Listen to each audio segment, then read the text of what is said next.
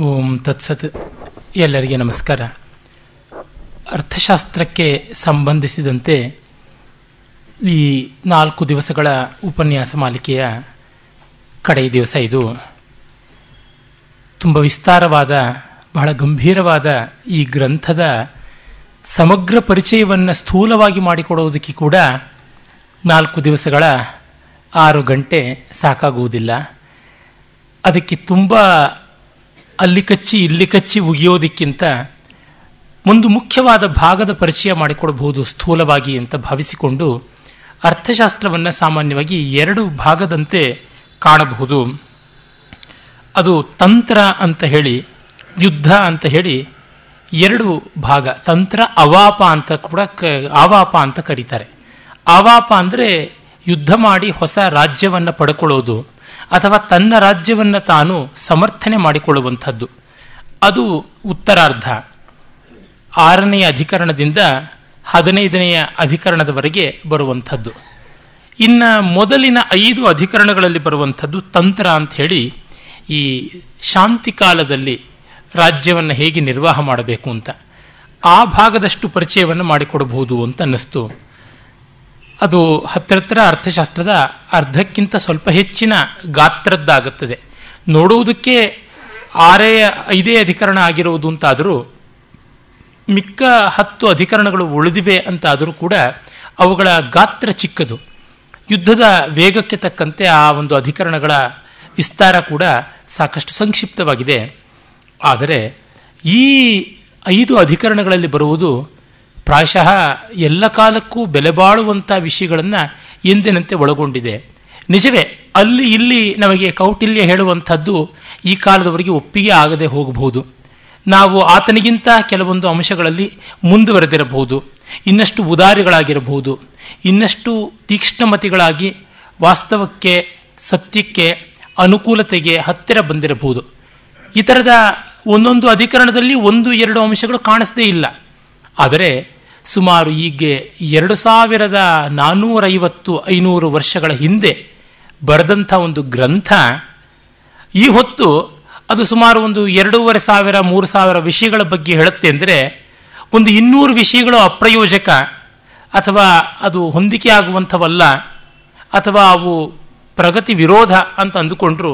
ಇನ್ನು ಮಿಕ್ಕಂತೆ ಎರಡು ಸಾವಿರದ ಇನ್ನೂರು, ಎರಡು ಸಾವಿರದ ಮುನ್ನೂರಷ್ಟು ವಿಷಯಗಳು ತುಂಬ ಮೌಲಿಕವಾಗಿವೆ ಎಂದರೆ ಆ ಗ್ರಂಥದ ಯೋಗ್ಯತೆ ತಾನೇ ತಾನಾಗಿ ಗೊತ್ತಾಗುತ್ತದೆ.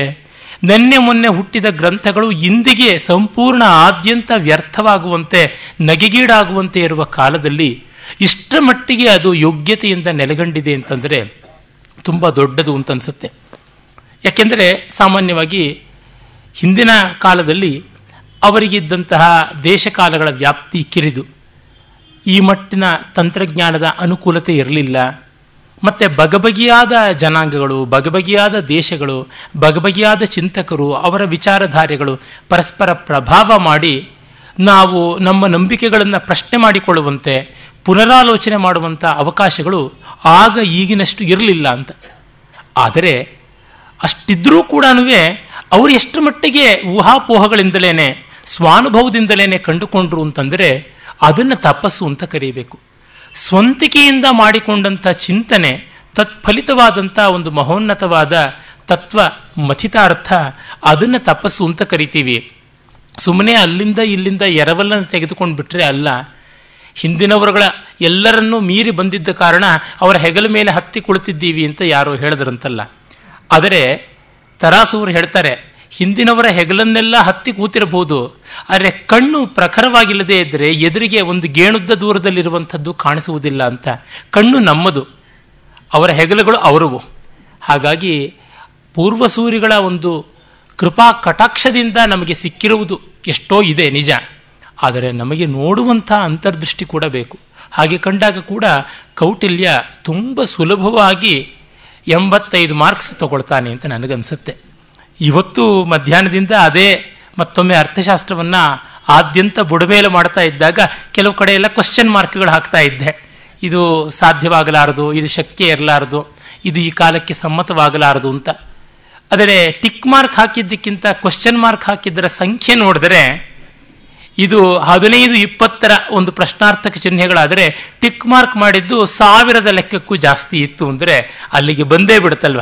ನಾನು ಬಹಳ ಜಿಪುಣತನದ ಮೇಷ್ಟರಾಗಿ ಎಂಬತ್ತೈದು ಪರ್ಸೆಂಟೇಜ್ ಅಂತ ಕೌಟಿಲ್ಯನಿಗೆ ಕೊಟ್ಟರೆ ಬೇರೆ ಕಡೆಯಲ್ಲಿ ಜನರಲ್ ಲಿಬರಲ್ ಎಜುಕೇಷನ್ ಪಾಲಿಸಿಯಲ್ಲಿ ಆತನಿಗೆ ತೊಂಬತ್ತೊಂಬತ್ತು ಮಾರ್ಕ್ಸ್ ಕೂಡ ಬರಬಹುದು ಅಂತ ಅನಿಸುತ್ತೆ. ಅದು ಮುಖ್ಯವಾದದ್ದು.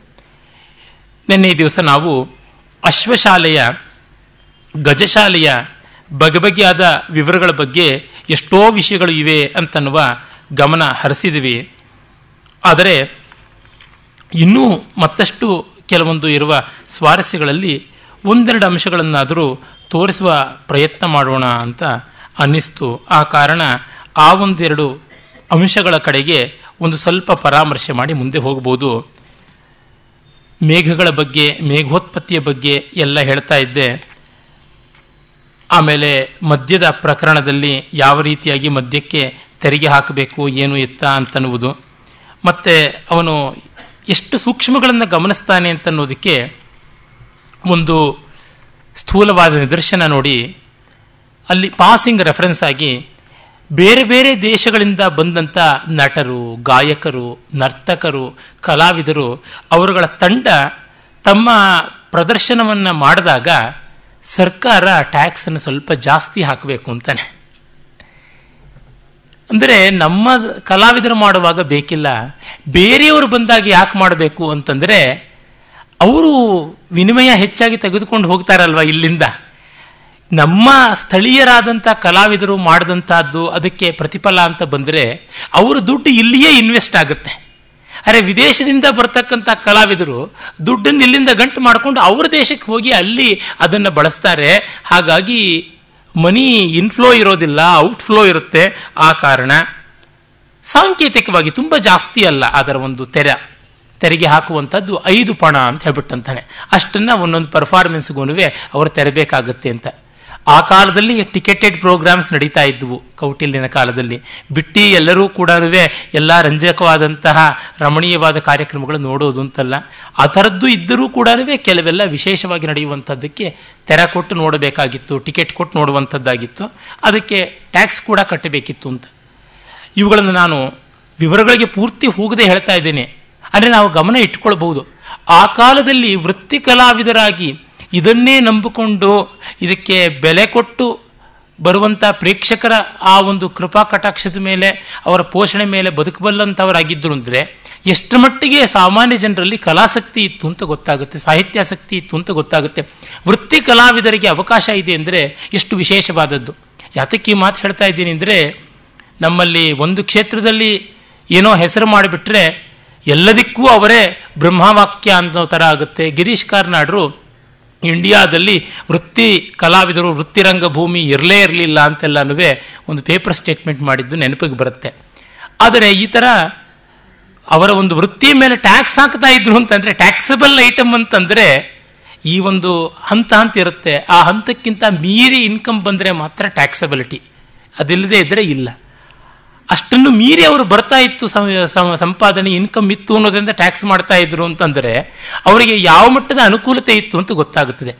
ಆ ಕಾರಣದಿಂದ ಕಲಾವಿದರಿಗೆ ವೃತ್ತಿ ರೂಪದಲ್ಲಿ ಕಲೆಯನ್ನು ಸ್ವೀಕರಿಸೋದಕ್ಕೆ ಯಾವ ತೊಡಕೂ ಇರಲಿಲ್ಲ. ಕೆಲವರೆಲ್ಲನೂ ಸರ್ಕಾರದ ಪೋಷಣೆಯಲ್ಲೇನೆ ಇರ್ತಾ ಇದ್ದಂಥವ್ರು. ಇನ್ನು ಕೆಲವರು ತಮ್ಮ ಪೋಷಣೆಯನ್ನು ತಾವೇ ನೋಡ್ಕೊಳ್ತಾ ಇದ್ದಂಥದ್ದು. ಮತ್ತು ಇನ್ನು ಕೆಲವುದನ್ನು ದೇವಸ್ವ, ಅಂದರೆ ದೇವಸ್ಥಾನ ಇತ್ಯಾದಿಗಳು ನೋಡ್ಕೊಳ್ತಾ ಇದ್ದಿದ್ದು ಹೀಗೆ ಹಲವು ವಿಧವಾಗಿತ್ತು. ಅಷ್ಟು ಸಂಕೀರ್ಣವಾದಂಥ ಪರಿಸ್ಥಿತಿ ಇತ್ತು ಅನ್ನುವುದು ನಾವಿಲ್ಲಿ ಗಮನಿಸಬಹುದು. ಒಂದೊಂದು ಅಂಶವನ್ನು, ಒಂದೊಂದು ಹಂತವನ್ನು ಇಟ್ಟುಕೊಂಡು ಇನ್ಫರೆನ್ಸ್ ಮಾಡುವುದಕ್ಕೆ ಹೋದರೆ ಬಹಳ ವಿಶೇಷವಾದಂಥ ಅಂಶಗಳು, ವಿಚಾರಗಳು ನಮಗೆ ಗೊತ್ತಾಗುತ್ತವೆ. ಅಶ್ವಶಾಲೆಯ ಬಗ್ಗೆ, ಅಶ್ವಶಾಸ್ತ್ರದ ಬಗ್ಗೆ ಸುಮ್ಮನೆ ನಿನ್ನೆ ಒಂದು ಮಾತು ಉಲ್ಲೇಖಿಸಿ ಹೇಳಿದೆ. ಎಷ್ಟೋ ವಿಷಯಗಳಿವೆ, ಅವುಗಳ ನಡಿಗೆ ಬಗ್ಗೆ ಇರಬಹುದು ಅವುಗಳ ಓಟದ ಬಗ್ಗೆ ಇರಬಹುದು ಬೇಕು ಬೇಕಾದಷ್ಟು ಅಂಶಗಳು ಹೇಳಿದ್ದಾರೆ ಅಂತ. ಶಾಲಿಹೋತ್ರನ ಅಶ್ವಶಾಸ್ತ್ರ ಇರಬಹುದು ವರಾಹಮಿಹಿರನ ಅಶ್ವಲಕ್ಷಣಾಧ್ಯಾಯ ಬೃಹತ್ ಸಮಿತಿಯಲ್ಲಿ ಬರುವಂಥದ್ದಿರಬಹುದು. ಅದಾದ ಮೇಲೆ ಮಾನಸೋಲ್ಲಾಸದಲ್ಲಿ ಶಿವತತ್ವ ರತ್ನಾಕರದಲ್ಲಿ ಎಲ್ಲ ಬರುವಂತಹ ಅಶ್ವಶಾಸ್ತ್ರ ಸಂಬಂಧಿಯಾದಂಥ ಅನೇಕ ಅಂಶಗಳಿರಬಹುದು. ನಮ್ಮ ಕನ್ನಡದಲ್ಲಿಯೇ ಒಬ್ಬ ವಿದ್ವಾಂಸ ಕವಿ ಇದ್ದ ಚಂದ್ರರಾಜ, ಅವನು ಮದನ ತಿಲಕ ಅಂತ ಅನ್ನುವ ಒಂದು ಗ್ರಂಥ ಬರೆದ, ಅದು ನಮಗೆ ಉಪಲಬ್ಧವಾಗಿದೆ. ಕಾಮಶಾಸ್ತ್ರದ ಮೇಲೆ ಆತನೇ ಬರೆದಂತಹ ಒಂದು ಅಶ್ವಶಾಸ್ತ್ರ ನಮಗೆ ಅನುಪಲಬ್ಧ. ಅವೆಲ್ಲ ನೋಡಿದಾಗ ಈ ವಿಷಯಗಳಲ್ಲಿ ಎಷ್ಟು ಯೋಚನೆ ಮಾಡಿದ್ರು ಅಂತ ಗೊತ್ತಾಗುತ್ತೆ. ನೀವು ಸುಮ್ಮನೆ ಆ ಕಾಲದ ಅಷ್ಟೇಕೆ, ಅದಕ್ಕಿಂತ ಒಂದು ಸಾವಿರ ವರ್ಷ ಈಚಿನ ಪ್ರಪಂಚದ ಯಾವ ಭಾಗದಲ್ಲಿ ನೋಡಿದ್ರು ಮನುಷ್ಯರಿಗೆ ಚಿಕಿತ್ಸೆಗೆ ಸರಿಯಾಗಿ ಗತಿ ಇಲ್ಲ ಏನು ಪ್ರಾಣಿಗಳಿಗಿಂಥದ್ದು ಗಿಡಮರಗಳಿಗಿಂಥದ್ದು ಅನ್ನುವಾಗ ಇವರು ವೃಕ್ಷಾಯುರ್ವೇದ ಹಸ್ತ್ಯಾಯುರ್ವೇದ ಅಶ್ವಾಯುರ್ವೇದ ಗವಾಯುರ್ವೇದ ಅಂತೆಲ್ಲ ಅದಕ್ಕದಕ್ಕೆ ಬೇರೆ ಬೇರೆ ವಿಷಯವಾದಂಥ ರೀತಿಯಲ್ಲಿ ಚಿಕಿತ್ಸಾ ಕ್ರಮಗಳನ್ನೆಲ್ಲ ಮಾಡ್ತಾ ಇದ್ರು. ಕುದುರೆಯ ಲಾಯ ಕಟ್ಟೋದ್ರ ಬಗ್ಗೆ ಅವನು ಹೇಳ್ತಾನೆ ಅದರ ಉದ್ದ ಕುದುರೆಯ ಒಂದು ಸ್ಟ್ಯಾಂಡರ್ಡ್ ಅಗಲ ಎಷ್ಟಿರುತ್ತೆ, ಅದಕ್ಕೆ ಎರಡರಷ್ಟು ಅವಕಾಶ ಇರುವಂಥದ್ದು ಮಾಡಬೇಕು. ಮತ್ತು ಕುದುರೆಗಳು ಆಗಾಗ ಹೊರಳಾಡುತ್ತವೆ. ಆ ಹೊರಳಾಡೋದಕ್ಕೆ ಅವಕಾಶ ಆಗುವಂತೆ ಮಾಡಿಕೊಡಬೇಕು. ನಮ್ಮ ಕವಿಗಳು ಎಷ್ಟು ಸೂಕ್ಷ್ಮಜ್ಞರು ಅಂತಂದರೆ, ಮಯೂರ ಬಾಣಭಟ್ಟನ ಸಮಕಾಲೀನ ಶ್ರೀಹರ್ಷವರ್ಧನನ ಆಸ್ಥಾನದಲ್ಲಿದ್ದಂಥ ಕವಿ. ಅವನು ಹಲವು ಪದ್ಯಗಳನ್ನು ಕುದುರೆ ಹೇಗೆ ವರ್ತನೆ ಮಾಡುತ್ತೆ ಅನ್ನೋದ್ರ ಬಗ್ಗೆನೇ ಬರೆದಿದ್ದಾನೆ. ಅದು ಹೇಗೆ ಕೆನೆಯುತ್ತೆ, ಹಲ್ಲು ಕಿರಿಯುತ್ತೆ ಕೂದಲ ಇರುವಂಥ ಹಿಲಾಲನ್ನ, ಹಿಳಲನ್ನ ಕೊಡವುಕೊಳ್ಳುತ್ತೆ. ಮತ್ತೆ ತಿರ್ಗ ಅದು ಮೈಯನ್ನು ನೆಲಕ್ಕೆ ಹಾಕಿ ಹೇಗೆ ಉಜ್ಜುತ್ತೆ, ಇದನ್ನೆಲ್ಲವನ್ನು ಗಮನಿಸಿ. ಅಂದರೆ ಅಷ್ಟು ಕೂಲಂಕಷವಾಗಿ ಪರಿಶೀಲನೆ ಮಾಡಿ ನೋಡ್ತಾ ಇದ್ರು ಕವಿಗಳು ಅಂದರೆ, ಅಷ್ಟು ಲೋಕವನ್ನು ತೆರೆದು ಕವಿಗಳೇ ನೋಡಬಲ್ಲವರಾಗಿದ್ದರು ಅಂದರೆ, ಒಬ್ಬ ಅಧಿಕಾರ ವರ್ಗದಲ್ಲಿರುವಂಥವರು, ಲೋಕ ವ್ಯವಹಾರವನ್ನು ನಡೆಸಬೇಕಾದವರು ಎಷ್ಟು ಗಮನ ಇಟ್ಟು ಕಂಡಿರಬೇಡ ಅಂತ. ಮತ್ತೆ ಆ ಲಾಯಗಳಲ್ಲಿ ಎರಡು ಕಡೆಯಲ್ಲಿಯೂ ವಿಷ ಪರಿಹಾರಕ್ಕೆ, ಅಗ್ನಿ ಪ್ರಮಾದ ಪರಿಹಾರಕ್ಕೆ ಬೇಕಾದ ವ್ಯವಸ್ಥೆ ಮಾಡಿರಬೇಕು ಫೈರ್ ಎಕ್ಸ್ಟಿಂಗ್ವಿಷರ್ಸು ಮೊದಲಾದಂಥವನ್ನೆಲ್ಲ ಇಟ್ಟಿರಬೇಕು ಅಂತ ಹೇಳ್ತಾನೆ. ಆಮೇಲೆ ಅವುಗಳಿಗೆ ಲದ್ದಿ ಹಾಕಿದ್ರೆ, ಗಂಜಲ ಸುರಿಸಿದ್ರೆ, ಅದಕ್ಕೆ ಹೋಗುವುದಕ್ಕೆ ಮೋರಿಗಳ, ಒಳಚರಂಡಿಗಳ ವ್ಯವಸ್ಥೆ ಮಾಡಿರಬೇಕು. ಅದು ನಿಂತು ನಾರಬಾರದು, ಕೊಳೆಯಬಾರದು, ಆ ರೀತಿ ಮಾಡಬೇಕು ಅಂತಾನೆ. ಮತ್ತೆ ಉತ್ತರ ಪೂರ್ವಾಭಿಮುಖವಾಗಿ ಚೆನ್ನಾಗಿ ಸೂರ್ಯನ ಬಿಸಿಲು ಬೀಳುವಂಥ ರೀತಿಯಲ್ಲಿ ಮಾಡಿಕೊಂಡಿರಬೇಕು. ಹೆಣ್ಣು ಕುದುರೆಗಳಿಗೆ ಬೇರೆ ಲಾಯ, ಗಂಡು ಕುದುರೆಗಳಿಗೆ ಬೇರೆ, ಗರ್ಭಿಣಿ ಕುದುರೆಗಳಿಗೆ ಬೇರೆ, ಮರಿ ಕುದುರೆಗಳು ಅವುಗಳ ವಯಸ್ಸಿಗೆ ತಕ್ಕಂತೆ ಬೇರೆ ಬೇರೆ ಜಾಗಗಳ ವ್ಯವಸ್ಥೆ ಮಾಡಬೇಕು ಅಂತ ಹೇಳ್ತಾನೆ. ಈ ಬಾಣಂತಿ ಕುದುರೆಗಳಿಗೆ ಮಾಡುವ ಆರೈಕೆ ಬಗ್ಗೆ ಬರೀತಾನೆ. ಆ ಕುದುರೆ ಈದ ಮೇಲೆ ಮೂರು ದಿವಸಗಳ ಕಾಲ ಒಂದೊಂದು ಪ್ರಸ್ಥ ಒಂದೊಂದು ಅಳತೆ ಎಷ್ಟು, ಸೇರು, ಪಾವು ಇತ್ಯಾದಿ ಅಳತೆ ಬರುತ್ತಲ್ಲ, ಅಷ್ಟು ತುಪ್ಪವನ್ನು ಅದಕ್ಕೆ ಕೂಡಿಸಬೇಕಾಗುತ್ತದೆ. ಆಮೇಲೆ ಹತ್ತು ದಿನದವರೆಗೆ ಒಂದು ಪ್ರಸ್ತದಷ್ಟು ಹಿಟ್ಟನ್ನು ಯಾವುದಾದ್ರೂ ಎಣ್ಣೆಯಲ್ಲಿಯೋ, ಜಿಡ್ಡಿನಲ್ಲಿಯೋ ಬೆರೆಸಿ ಮತ್ತೆ ಒಂದಿಷ್ಟು ಕಷಾಯವನ್ನು ಮೂಲಕ್ವಾಥ ಅಂತ ಬಗೆ ಬಗೆಯಾದ ಮೂಲಿಕೆಗಳನ್ನು ಹಾಕಿದ್ದು ಮಾಡಿ ಅದನ್ನು ಒಂದು ಪ್ರಸ್ಥ ಪ್ರಮಾಣದಲ್ಲಿ ಅವುಗಳಿಗೆ ಕುಡಿಸಬೇಕು ಅಂತ ಹೇಳ್ತಾನೆ. ಆಮೇಲೆ ಈ ಕುದುರೆಗಳಿಗೆ ಆಯಾ ಋತುಯೋಗ್ಯವಾದಂಥ ಹುಲ್ಲು, ಹುರುಳಿ ಹಾಕಬೇಕು. ಎಲ್ಲ ಋತುವಿಗೂ ಒಂದೇ ಅಂತಲ್ಲ. ನಾವು ಅವರೇಕಾಳು ಕಾಲ ಬಂದಾಗ ಅವರೇಕಾಯಿ ಬಳಸ್ತೀವಿ. ಮಾವಿನ ಹಣ್ಣು ಬಂದಾಗ ಮಾವಿನ ಹಣ್ಣು ಹೇಗೆ ತಿಂತೀವಿ? ಹಾಗೆ ಅವುಗಳಿಗೆ ಬೇರೆ ಬೇರೆ ಹುಲ್ಲುಗಳು, ಬೇರೆ ಬೇರೆ ಎಲೆಗಳು ಅಂತ, ಬೇರೆ ಬೇರೆ ಜಾತಿಯ ಹುರುಳಿ ಮೊದಲಾದ ಧಾನ್ಯಗಳಿರ್ತವಲ್ಲ ಅವುಗಳನ್ನು ಕೊಡಬೇಕು. ಅವುಗಳನ್ನು ಹೇಗೆ ಬೇಯಿಸಬೇಕು? ಇದೆಲ್ಲ ಬರುತ್ತೆ. ಕುದುರೆಗಳಿಗೆ ಮಾಡ್ತಾ ಇದ್ದ ಉಪಚಾರಗಳನ್ನು ನೆನೆಸ್ಕೊಂಡ್ರೆ ಪ್ರಾಚೀನ ಭಾರತದಲ್ಲಿ ಮನುಷ್ಯರಾಗೋದಕ್ಕಿಂತ ಅಲ್ಲಿ ಕುದುರೆ ಆಗಿ ಬಾಳೋದು ಮೇಲ ಅಂತ ಅನಿಸುತ್ತೆ. ಕಾಶ್ಮೀರದಲ್ಲಿ ಈಗ ಸುಮಾರು ಸಾವಿರದ ಇನ್ನೂರು ವರ್ಷಗಳ ಕೆಳಗೆ ಕುದುರೆಗಳಿಗೆ ಹಾಕ್ತಾ ಇದ್ದ ಕಾಳು ಯಾವುದು ಅಂದರೆ ನಾವಿವತ್ತು ಬಹಳ ಪರಮಾಯಿಷಿ ಅಂತ ತಿನ್ನುವ ಕಾಬೂಲ್ ಕಡಲೆ. ಅದನ್ನ ಬೇಯಿಸಿ ಗುಗ್ಗುರಿ ಮಾಡಿ ಹಾಕ್ತಾ ಇದ್ರು. ಆಭೂಷ ಅಂತ ಕರಿತಾ ಇದ್ದಾರೆ. ಅದಕ್ಕೆ ಅವನು ಭಲ್ಲಟ ಹೇಳ್ತಾನೆ, ರಾಜಾಶ್ವಾವಸತಂ ಪ್ರಯಾಹಿ ಚನಕಾಭೂಷ್ಯಂ ಸುಖಂ ಭಕ್ಷಯ ಅಂತ. ನೀನು ಕುದುರೆ ಅಂತ ಆಗಿಲ್ಲ ಅಂತ ಸಂಕಟ ಪಡಬೇಡ ಕತ್ತೆ. ಬಾಲ ಇರೋದನ್ನೆಲ್ಲ ಕುದುರೆ ಅಂತ ಇಲ್ಲಿರೋ ಅಧಿಕಾರಿಗಳು ಭಾವಿಸ್ಕೋತಾ ಇದ್ದಾರೆ. ಕಾಶ್ಮೀರ ಅಷ್ಟು ಕರಪ್ಟ್ ಆಗಿಬಿಟ್ಟಿತ್ತು ಆಗ. ಸರ್ವೇ ಪುಚ್ಛವತೋ ಹಯ ಇತಿ ವದಂತಿ ಯತ್ರಾಧಿಕಾರ್ಯ ಸ್ಥಿತ ರಾಜಾ ಉಪದಿಷ್ಟಮೇವ ಮನುತೆ ಸತ್ಯಂ ತಟಸ್ಥಾಪರೆ ಎನ್ನುವಾಗ, ಬಾಲ ಇರೋವೆಲ್ಲ ಕುದುರೆಗಳು ಅಂತಾರೆ, ನೀನು ಹೋಗ್ಬಿಟ್ಟು ಚಣಕಾಭೂಷ್ಯಂ ಚೆನ್ನಾಗಿರುವಂಥ ದಪ್ಪ ದಪ್ಪ ಮೆತ್ತಗಿರುವ ಗುಗ್ಗುರಿಯನ್ನ, ಉಸಲಿಯನ್ನು ತಿಂದು ತೇಗಬಹುದು, ಹೋಗು. ಅಧಿಕಾರಿಗಳಿಗೆ ಬಾಲ ಇರೋದೆಲ್ಲ, ಕುದುರೆ. ಇನ್ನು ಮಿಕ್ಕವರಿಗೆ, ನಮಗ್ಯಾಕೆ ಇಲ್ಲದ ಸುದ್ದಿ ಬಾಯಿ ಮುಚ್ಚಿಕೊಂಡಿರೋಣ ಅಂತ. ರಾಜನಿಗೆ ಅಧಿಕಾರಿಗಳು ಹೇಳಿದ್ದೆ ಪಥ್ಯ ಅಂತ. ಈ ಥರದ್ದೆಲ್ಲ ಗೊತ್ತಾಗುತ್ತೆ. ಸುಮಾರು ಶತಮಾನಗಳ ಕಾಲ, ಕಡಲೆ ಮನುಷ್ಯರಿಗೆ ನಿಷಿದ್ಧವಾಗಿ ಪ್ರಾಣಿಗಳಿಗೆ ಮಾತ್ರ ಯೋಗ್ಯ ಅಂತ ಭಾವನೆ ಇದ್ದಂಥದ್ದಿತ್ತು ಆ ಕಾರಣವೇ ಶ್ರಾದ್ದಾದಿಗಳಲ್ಲಿ ಕಡಲೆ ವರ್ಜ್ಯವಾದಂಥ ಪದಾರ್ಥವಾಗಿದೆ. ಅದು ಅಫ್ಘಾನಿಸ್ತಾನ ಕಂದಹಾರ ಆ ಕಡೆಯಿಂದ ಬಂದಂಥದ್ದು ಅದಕ್ಕೋಸ್ಕರವಾಗಿ. ಆಮೇಲೆ ಬಾರ್ಲಿನ ಕೊಡಬೇಕು. ಅದೆಲ್ಲ ಪುಷ್ಟಿಗೆ ಬೇಕಾಗುವಂಥದ್ದು. ಅದು ಸಣ್ಣ ಕುದುರೆ ಮರಿಗೆ ಆರು ತಿಂಗಳವರೆಗೆ ಕುಡುಬ ಅದು ಒಂದು ಅಳತೆ, ಅದರಷ್ಟು ಪ್ರಮಾಣ ಒಂದು ಕುಡು, ನಾಲ್ಕನೇ ಒಂದು ಭಾಗ ಅಂದರೆ ಕಾ, ಕಾಲು, ಪಾವು ಅಥವಾ ಒಂದು ಚಟಾಕಿನಷ್ಟು. ಆಮೇಲೆ ಒಂದು ಕುಡುಬದಷ್ಟು ಹಿಟ್ಟಿನಲ್ಲಿ ಗಂಜಿ ಮಾಡಿ ಕೊಡಬೇಕು. ಆಮೇಲೆ ಒಂದು ಪ್ರಸ್ಥದಷ್ಟು, ಒಂದು ಸೇರ್ನಷ್ಟು ಹಾಲು ಕೊಡಬೇಕು. ಮತ್ತೆ ಕ್ರಮಕ್ರಮವಾಗಿ ಘನಾಹಾರಕ್ಕೆ ಅದನ್ನು ವರ್ಗಾವಣೆ ಮಾಡಬೇಕು. ಬಾರ್ಲಿ ಕೊಡಬೇಕಾಗುತ್ತದೆ. ಆಮೇಲೆ ಹುಲ್ಲು ಕೊಡಬೇಕು ಅಂತ ಹೀಗೆ ನಾಲ್ಕು ವರ್ಷದ ಬಗ್ಗೆ ಅದನ್ನು ತುಂಬ ಚೆನ್ನಾಗಿ ನೋಡಿಕೊಳ್ಬೇಕು. ಆಮೇಲೆ ಐದು ವರ್ಷಗಳ ಕುದುರೆಯನ್ನು ಸಾನ್ನಾಹ್ಯ ಅಂತ ಹೇಳಿಬಿಟ್ಟಿದ್ದನ್ನು ಪಳಗಿಸುವ ಕೆಲಸಕ್ಕೆ ತೆಗೆದುಕೊಳ್ಬೇಕು. ಅದನ್ನು ಹೇಗೆ ಪಳಗಿಸಬೇಕು? ಕುದುರೆಯ ಶರೀರದ ಪ್ರಪೋರ್ಷನ್ಸ್ ಎಂಥವು? ಅವುಗಳಿಂದ ಹೇಗೆ ವರ್ಗೀಕರಿಸಬಹುದು? ಅದನ್ನೆಲ್ಲ ಹೇಳ್ತಾನೆ. ಆಮೇಲೆ ಉತ್ತಮ, ಮಧ್ಯಮ, ಅಧಮ ಅಂತ ಅವುಗಳಲ್ಲಿ ವಿಭಾಗ ಮಾಡಿ ಆ ರೀತಿಯಲ್ಲಿ ಆಹಾರ ಹೇಗೆ ಕೊಡಬೇಕು? ವಾರಿಂಗ್ ಹಾರ್ಸ್, ಯುದ್ಧದ ಕುದುರೆಗಳು ಬೇರೆ. ಮತ್ತೆ ನಿತ್ಯೋಪಯೋಗಿಯಾದಂಥ ರಥಾದಿಗಳನ್ನು ಎಳೆಯುವಂಥ ಕುದುರೆಗಳು ಬೇರೆ. ಆಮೇಲೆ ಅದಕ್ಕೂ ಕಡಿಮೆ ಭಾರ ಇತ್ಯಾದಿಗಳನ್ನೆಲ್ಲ ಎಳೆಯುವಂಥ ಕುದುರೆಗಳು ಬೇರೆ. ಹೀಗೆ ಅವುಗಳಿಗೆ ತಕ್ಕಂತೆ ವರ್ಗೀಕರಣ, ಮತ್ತು ಅಂಚೆಯ ಕುದುರೆಗಳು ಬೇರೆ. ವಾಣಿಜ್ಯಕ್ಕೆ ಬೇಕಾಗುವಂಥ ಕುದುರೆಗಳು ಬೇರೆ. ಅವುಗಳದ್ದೆಲ್ಲ ವಿಭಾಗ ಕ್ರಮಗಳನ್ನು ಮಾಡಿ ತೋರಿಸ್ತಾನೆ. ಜೋಳದ ಕಡ್ಡಿ ಮೊದಲಾದವನ್ನು ಎಷ್ಟೆಷ್ಟು ಉದ್ದ ಕತ್ತರಿಸಿ ಕೊಡಬೇಕು ಅನ್ನೋದನ್ನು ಮೊದಲುಗೊಂಡು ಮಹಾನುಭಾವ ವಿವರಗಳನ್ನು ಬರೀತಾನೆ. ಆಮೇಲೆ ಹೇಸರಗತ್ತೆಗಳು. ಹೇಸರಗತ್ತೆಗಳು ಹೇಗೆ ಉತ್ಪನ್ನವಾಗುತ್ತವೆ, ಅವುಗಳಿಗೆ ಯಾವ ರೀತಿಯಾಗಿ ವ್ಯವಸ್ಥೆ ಮಾಡಿಕೊಡಬೇಕು, ಮತ್ತು ಮುಪ್ಪಿನ ಕುದುರೆಗಳನ್ನು ಹೇಗೆ ನೋಡಿಕೊಳ್ಬೇಕು ಅದನ್ನೂ ಹೇಳ್ತಾನೆ. ಈ ಪಿಂಜರಾಪೋಲ್ ಅಂತೀವಲ್ಲ, ಅಶಕ್ತವಾದಂತಹ ದುರ್ಬಲವಾದ ಗಲತ್ ಜರದ್ಗಲಿತವಾದಂತಹ ಕುದುರೆಗಳು, ಮತ್ತು ಹಸುಗಳು ಆನೆಗಳು ಅವುಗಳನ್ನು ನೋಡ್ಕೊಳ್ಳೋದಕ್ಕೆ ವ್ಯವಸ್ಥೆ ಮಾಡಿಕೊಡ್ತಾನೆ. ಮತ್ತೆ ಕಾಂಭೋಜ, ಸೈಂಧವ ಆರಟ್ಟ ಯವನಾಶ ಮತ್ತು ವನಾಯುಜ, ಬಾಲ್ಹೀಕ, ಪಾಪೇಯಕ, ಸೌವೀರಕ, ತೈತಲ ಈ ಥರದ ಬೇರೆ ಬೇರೆ ದೇಶಗಳಿಂದ ಬಂದಂಥ ಕುದುರೆಗಳ ವೆರೈಟಿ ಯಾವುದು ಅಂತೆಲ್ಲ ಹೇಳ್ತಾನೆ. ಮತ್ತೆ ಅದರೊಳಗೆ ತೀಕ್ಷ್ಣ, ಭದ್ರ, ಮಂದ ಅಂತೆಲ್ಲ ವಿಭಾಗ ಕ್ರಮಗಳು ಮಾಡ್ತಾನೆ. ಸಾನ್ನಾಹ್ಯ ಅಂದರೆ ಯುದ್ಧ ತಂತ್ರಕ್ಕೆ ಬರುವಂಥದ್ದು. ಔಪವಾಹ್ಯ ಅಂತಂದರೆ ಈ ವೆಹಿಕಲ್ಸ್ಗೆಲ್ಲ ಕಟ್ಟಿ ಸಿವಿಲ್ ಪರ್ಪಸಸ್ಗೆ ಬಳಸುವಂಥದ್ದು. ಆಮೇಲೆ ಅಲ್ಲಿ ಔಪವಾಹ್ಯಕ್ಕೆ ವಲ್ಗನ, ನೀಚೈರ್ಗತ, ಭೃಂಗನ, ಧೋರಣ, ನಾರೋಷ್ಟ್ರ ಅಂತ ಆ ಒಂದು ವಿಭಾಗಗಳನ್ನು ಮಾಡ್ತಾನೆ. ಆಮೇಲೆ ಆ ವಲ್ಗನವನ್ನು ಮತ್ತೆ ಉಪವೇಣುಕ. ಅಂದರೆ ಒಂದು ಹಸ್ತ ಹಸ್ತ ಅಂತಂದರೆ ಇಷ್ಟುದ್ದ, ಒಂದು ಮಾರು ಅಂತೀವಲ್ಲ, ಒಂದು ಬಾರ್. ಅಷ್ಟುದ್ದ ಬರ್ತಕ್ಕಂತಹ ಜಾಗದಲ್ಲಿಯೇ ಓಡಾಡಬಲ್ಲಂಥವು. ಅದು ಸರ್ಕ್ಯುಲರ್ ಟ್ರ್ಯಾಕ್ ಮಾಡಿಬಿಟ್ರೆ ಅಷ್ಟರೊಳಗೆ ಅಲ್ಲಾಡದೆ ಗೋಡೆ ತಾಕಿಸ್ಕೊಳ್ಳದೆ ಓಡಾಡುವಂಥ ವ್ಯವಸ್ಥೆ ಮಾಡಿಕೊಂಡು ಟ್ರೈನ್ ಆದಂಥ ಕುದುರೆಗಳು ಉಪವೇಣುಕ ಅಂತ. ವರ್ಧಮಾನಕ ಅಂತಂದರೆ ಅದನ್ನು ಇನ್ನಷ್ಟು ನ್ಯಾರೋ ಮಾಡಿದಾಗ ಆಗುವಂಥದ್ದು. ಯಮಕ ಅಂತಂದರೆ ಒಂದು ಸರ್ತಿ ಎಡಕ್ಕೆ ಇನ್ನೊಂದು ಸರ್ತಿ ಬಲಕ್ಕೆ ರೆಗ್ಯುಲರ್ ಆಗಿ ಸರ್ಕ್ಯುಲರ್ ಮೂವ್ಮೆಂಟ್ಸ್ ಮಾಡಿಕೊಂಡು ಮುಂದೆ ಬರುವಂಥದ್ದು. ಆಲಿಢಪ್ಲುತ ಅಂತ. ಅಂದರೆ ಒಂದು ಬಾರಿ ನೆಲವನ್ನು ತಳ್ಳಿ ನೆಗೆದು ಮತ್ತೆ ಮುಂದೆ ಹೋಗುವಂಥದ್ದು. ಆ ರೀತಿ ಈ ಯಾವುದನ್ನು ನಾವು ರನ್ನಿಂಗ್ ರೇಸು ಇತ್ಯಾದಿನೆಲ್ಲ ಹರ್ಡಲ್ಸ್ ಅಂತ ಕರಿತೀವಿ, ಆ ರೀತಿಯಾದ ಕ್ರಮದಲ್ಲಿ ಓಡುವಂಥವು. ಆಮೇಲೆ ಪೂರ್ವಗ ಅಂತ ಹೇಳ್ಬಿಟ್ಟಿದ್ನುವೆ ದೇಹದ ಮುಂಭಾಗವನ್ನು ಹೆಚ್ಚು ಚಲನೆಗೆ ಬಳಸಿಕೊಂಡು ದೇಹದ ಹಿಂಭಾಗವನ್ನು ಅಷ್ಟಾಗಿ ಅಲ್ಲಾಡಿಸದೇ ಇರುವಂಥವು. ಹಾಗೆ ಮಾಡಿದ್ರೆ ಹಿಂದೆ ಕೂತಂತ ಸವಾರರಿಗೆ ಹೆಚ್ಚಿನ ಸುಖ ಕಾಣಿಸುತ್ತೆ ಅಂತ ಹೇಳ್ಬಿಟ್ಟಿದ್ರು ತ್ರಿಕಚಾಲಿ ಎನ್ನುವಲ್ಲಿ ಹಿಂದೆಯಲ್ಲಿ ಜಾಸ್ತಿ ಚಲನ ಇರುವಂಥದ್ದು ಅಂತ, ಹೀಗೆ ವಲ್ಗನ ಅನ್ನುವಂಥ ದಾರು ವಿಧ ಅಂತ, ಈ ಥರ ಬೇಕಾದಷ್ಟು ವಿಧಗಳನ್ನು ಹೇಳ್ತಾನೆ. ಆಮೇಲೆ ಅವುಗಳ ಜಂಪ್ನಲ್ಲಿ ಕಪಿಯ ನೆಗತದ ರೀತಿಯವು, ಕಪ್ಪೆಯ ನೆಗತದ ರೀತಿಯವು, ಜಿಂಕೆಯ ನೆಗತದ ರೀತಿಯವು, ಮೂರು ಕಾಲನ್ನ ಸಂಕೋಚ ಮಾಡಿಕೊಂಡು ಒಂದು ಕಾಲಿಂದ ನೆಗೆಯುವಂಥವು, ಆಮೇಲಿಂದ ಎಲ್ಲ ಕಾಲಗಳನ್ನು ಸಂಕೋಚ ಮಾಡಿಕೊಂಡು ತೆವಳಕ್ಕೂ ಸಾಧ್ಯ ಇರುವಂಥವಾಗಬೇಕು ಅಂತ.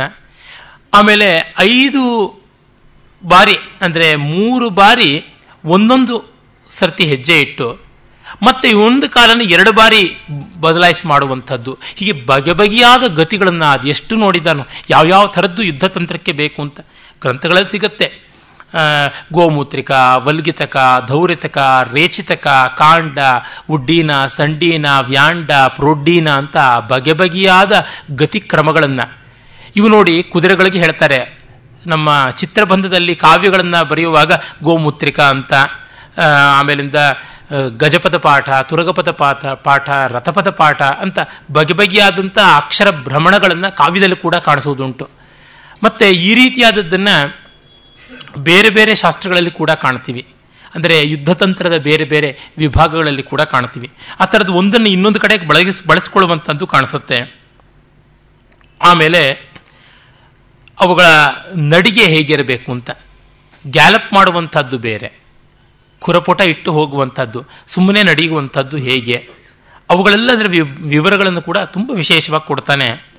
ಈ ಒಂದು ವಿವರಗಳಿಗೆ ತುಂಬ ಚೆನ್ನಾದ ಕಾಂಪ್ಲಿಮೆಂಟಿಂಗ್ ವಿವರಗಳನ್ನು ನಾವು ನಮ್ಮ ಸೋಮೇಶ್ವರನ ಮಾನಸೋಲ್ಲಾಸದಲ್ಲಿ ಕಾಣ್ತೀವಿ. ಅಲ್ಲಿ ಬಹಳ ಚೆನ್ನಾಗಿ ಬರುತ್ತದೆ. ಆಮೇಲೆ ಆನೆಗಳದು ಅಷ್ಟೇ ಗ್ರೀಷ್ಮ ಋತುವಿನಲ್ಲಿ ಆನೆಗಳನ್ನು ಹಿಡಿಯಬೇಕು ಅಂತ. ಆಗ ಅವುಗಳು ನೀರನ್ನು ತುಂಬ ಬಯಸ್ತಾ ಇರ್ತವೆ. ಆಗ ನೀರಿನ ಹತ್ತಿರ ಖೆಡ್ಡ ಮಾಡಿ ಹಿಡಿಯುವಂಥದ್ದು ಸುಲಭ ಅಂತ ಹೇಳ್ತಾನೆ. ಆಗ ಆನೆಗಳನ್ನು ಇಪ್ಪತ್ತು ವರ್ಷಕ್ಕೆ ಮೇಲ್ಪಟ್ಟವಂಥವನ್ನು ಹಿಡಿಯಬೇಕು, ಅವಕ್ಕಿಂತ ಚಿಕ್ಕವನ್ನು ಹಿಡಿಯಬಾರದು. ಮತ್ತು ಯಾವ ಆನೆಗಳಿಗೆ ಹಾಲು ಕುಡಿಯುವಂಥ ಮರಿ ಇದೆ, ಅವನ್ನು ಹಿಡಿಯಬಾರದು. ಮತ್ತು ಕಾಯಿಲೆ ಆಗಿರುವಂಥ ಆನೆಗಳನ್ನು ಹಿಡಿಯಬಾರದು, ಗರ್ಭಿಣಿ ಆನೆಯನ್ನು ಹಿಡಿಯಬಾರದು. ಈ ಥರ ಅದೊಂದು ಎಥಿಕ್ಸ್ ಬೇರೆ ಮಾಡಿಕೊಡುವಂಥದ್ದು ಕಾಣಿಸುತ್ತೆ. ಮತ್ತು ಆನೆಗಳಲ್ಲಿಯೂ ಇದೇ ರೀತಿಯಾದ ವಿಭಾಗ ಕ್ರಮಗಳು, ಮತ್ತು ಆನೆಯ ಶಿಕ್ಷಣ ಇವೆಲ್ಲ ಕಾಣಿಸುತ್ತೆ. ರಥಗಳಲ್ಲಿ ಬಗೆ ಬಗೆಯಾದ ವಿಭಾಗ, ದೇವರಥ, ಪುಷ್ಪರಥ, ಸಾಂಗ್ರಾಮಿಕ ರಥ, ಪರಪುರಾಭಿಯಾನಿಕ ರಥ, ವೈನಯಿಕ ರಥ, ಈ ಥರದ್ದೆಲ್ಲ. ದೇವರಥ ಅಂದರೆ ದೇವಸ್ಥಾನಗಳ ಉತ್ಸವಗಳಿಗೆ ಬರುವಂಥದ್ದು. ಪುಷ್ಪರಥ ಅಂತಂದರೆ ಮದುವೆ, ಮುಂಜಿ, ಈ ರೀತಿಯಾದಂಥ ಗೃಹಸ್ಥರ ಗೃಹೋಪಯೋಗಿಯಾದಂಥ ಅವಕ್ಕೆ ಸಾಂಗ್ರಾಮಿಕ ಅಂದರೆ ಸಂಗ್ರಾಮ, ಯುದ್ಧಕ್ಕೆ ಸಂಬಂಧಪಟ್ಟದ್ದು. ಪರಪುರಾಭಿಯಾನಿಕ ಅಂತಂದರೆ ಮುತ್ತಿಗೆ ಹಾಕುವಾಗ ಯುದ್ಧದಲ್ಲಿ ಅಲ್ಲಿ ಬಳಸುವಂಥದ್ದು. ಮತ್ತೆ ವೈನಯಿಕ ಅಂತಂದರೆ ರಥವನ್ನು ಓಡಿಸೋದು ಕಲ್ತ್ಕೊಳ್ಳೋದಕ್ಕೆ ಬಳಸುವಂಥ ರಥಗಳು ಅಂತ. ಹೀಗೆ ಭಾರಿಕ ಅಂತ ಒಂದು ರಥ. ಅದು ಗೂಡ್ಸ್ ಟ್ರೈನ್ ಇದ್ದಂತೆ ಬರೀ ಸಾಗಣೆಗೆ ಮಾತ್ರ ಪ್ರಯೋಜನಕ್ಕೆ ಬರುವಂಥದ್ದು ಅವುಗಳನ್ನು ಹೇಗೆ ನಿರ್ಮಾಣ ಮಾಡಬೇಕು? ಈ ಥರದ್ದೆಲ್ಲ ಬರುತ್ತೆ. ಮತ್ತು ಮುದ್ರಾಧಿಕಾರಿಯ ಒಂದು ಬಾಧ್ಯತೆಗಳನ್ನು, ಮುದ್ರಾಧಿಕಾರಿಯಾದವನು ಊರಿಗೆ ಯಾರೇ ಎಂಟ್ರ್ ಆಗುವಾಗಲೂ ಗಮನಿಸಿಕೊಂಡು ಅವ್ರನ್ನ ಸೀಲು ಒತ್ತಿ ಕಳಿಸ್ಕೊಡ್ಬೇಕಾಗುತ್ತೆ ಅಂತಂದನೆಲ್ಲ ಚೆಕ್ ಪೋಸ್ಟ್ಗಳು ಅಲ್ಲೆಲ್ಲ ಇರುವಂಥದ್ದಾಗುತ್ತದೆ. ಈ ಬಗ್ಗೆ ಇದು ಕೇವಲ ಕಲ್ಪನೆಯಲ್ಲ ಅನ್ನೋದಕ್ಕೆ ನಮಗೆ ಮೃಚ್ಚಕಟಕದಂಥ ನಾಟಕಗಳಲ್ಲಿ ಕೂಡ ಕಾಣಸಿಗುತ್ತದೆ. ಅಲ್ಲಿ ಚೆಕ್ ಪೋಸ್ಟಲ್ಲಿ ಏನೇ ಚೆಕ್ ಮಾಡುವಂಥದ್ದು. Red alert ಕೊಟ್ಬಿಟ್ಟಿರ್ತಾರೆ. ಸೆರೆಮನಿಯಿಂದ ಅವನು ಆರ್ಯಕ ತಪ್ಪಿಸಿಕೊಂಡು ಹೋಗ್ತಾ ಇರ್ತಾನೆ. ಹಾಗಾಗಿ ಎಲ್ಲ ಹೈವೇನಲ್ಲಿ ಎಂಟ್ರಿ ಎಕ್ಸಿಟ್ ಚೆಕ್ ಪೋಸ್ಟ್ಗಳಲ್ಲಿ ಕೂಡ ಪ್ರತಿಯೊಬ್ಬರೂ ನೋಡಬೇಕು. ಪ್ರತಿ ಶಕಟ ಬಂಡಿಯನ್ನು ಕೂಡ ಇನ್ಸ್ಪೆಕ್ಟ್ ಮಾಡಿ ಚೆಕ್ ಮಾಡಿ ನೋಡಬೇಕು. ಅಲ್ಲಿ ಆಯುಧ ಇಟ್ಕೊಂಡ್ರವ್ರು ಯಾರು ಪ್ರಯಾಣಿಸ್ತಿದ್ದಾರಾ, ಏನು ಎತ್ತ ಅಂತೆಲ್ಲ ಹೇಳಿಬಿಟ್ಟು. ಮತ್ತೆ ಅವ್ರದ್ದು ಅಲ್ಲಿ ಯಾವುದೇ ಸಮಸ್ಯೆ ಇಲ್ಲ ಅಂತಂದರೆ ನೋ ಅಬ್ಜೆಕ್ಷನ್ ಸರ್ಟಿಫಿಕೇಟನ್ನು ಕೂಡ ವಿತರಣೆ ಮಾಡುವಂಥದ್ದು. ಮತ್ತೆ ಆ ಕಾಲದಲ್ಲಿ, ಪ್ರಾಚೀನ ಭಾರತದಲ್ಲಿ ಸರ್ವತ್ರ ಸಂಚಾರಕ್ಕೆ ಅಭಯದಾನ ಪತ್ರಗಳು ಅವೆಲ್ಲ ಇರ್ತಾ ಇದ್ವು.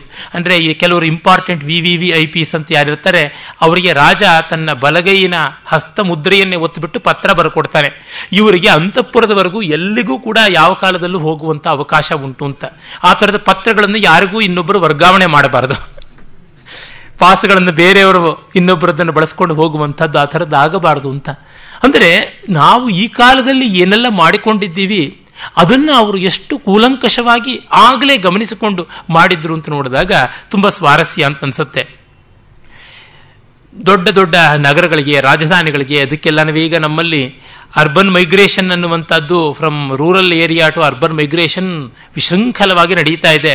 ಆ ಥರ ನಡೆಯಬಾರದು ಅಂತ ಹೇಳ್ಬಿಟ್ಟು ಅವನಂತಾನೆ ಬಂದವರು, ಹೋದವರು ಅವರು ಕೆಲಸ ಮುಗಿಸ್ಕೊಳ್ತಾ ಇದ್ದಂತೆ ಚೆಕ್ ಪೋಸ್ಟ್ ಹತ್ರ ಸೀಲ್ ಒತ್ತಿಸ್ಕೊಂಡು ಹೋಗ್ತಾ ಇರಬೇಕು.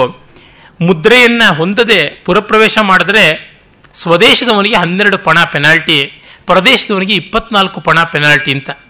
ಮತ್ತೆ ಡೂಪ್ಲಿಕೇಟ್ ಪಾಸ್ಪೋರ್ಟ್ಗಳಿಂದ ಪ್ರವೇಶ ಮಾಡಿದ್ರೆ ಪೂರ್ವ ಸಾಹಸ ದಂಡ ಸ್ವದೇಶದವನಿಗೆ, ವಿದೇಶಿಯವನಿಗೆ ಉತ್ತಮ ಸಾಹಸ ದಂಡ ಮಾಡಬೇಕು ಅಂತ ಹೇಳ್ಬಿಟ್ಟಂತಾನೆ ಅಂದರೆ ಬಾರ್ಡರ್ನ ಚೆಕ್ ಮಾಡಬೇಕು, ಸೀಲ್ ಮಾಡಬೇಕು ಅನ್ನುವಂಥದ್ದು ಈಗ ಯಾಕೆ ಅಂತ ಕೇಳುವ ಭಾರತದ ಭಾರತದ ಪರಿಸ್ಥಿತಿಯ ಹಿನ್ನೆಲೆಯಲ್ಲಿ ಚಾಣಕ್ಯನ ವಿವೇಕ ಎಷ್ಟು ಮಹನೀಯವಾದದ್ದು ಅಂತ ಅನಿಸುತ್ತೆ.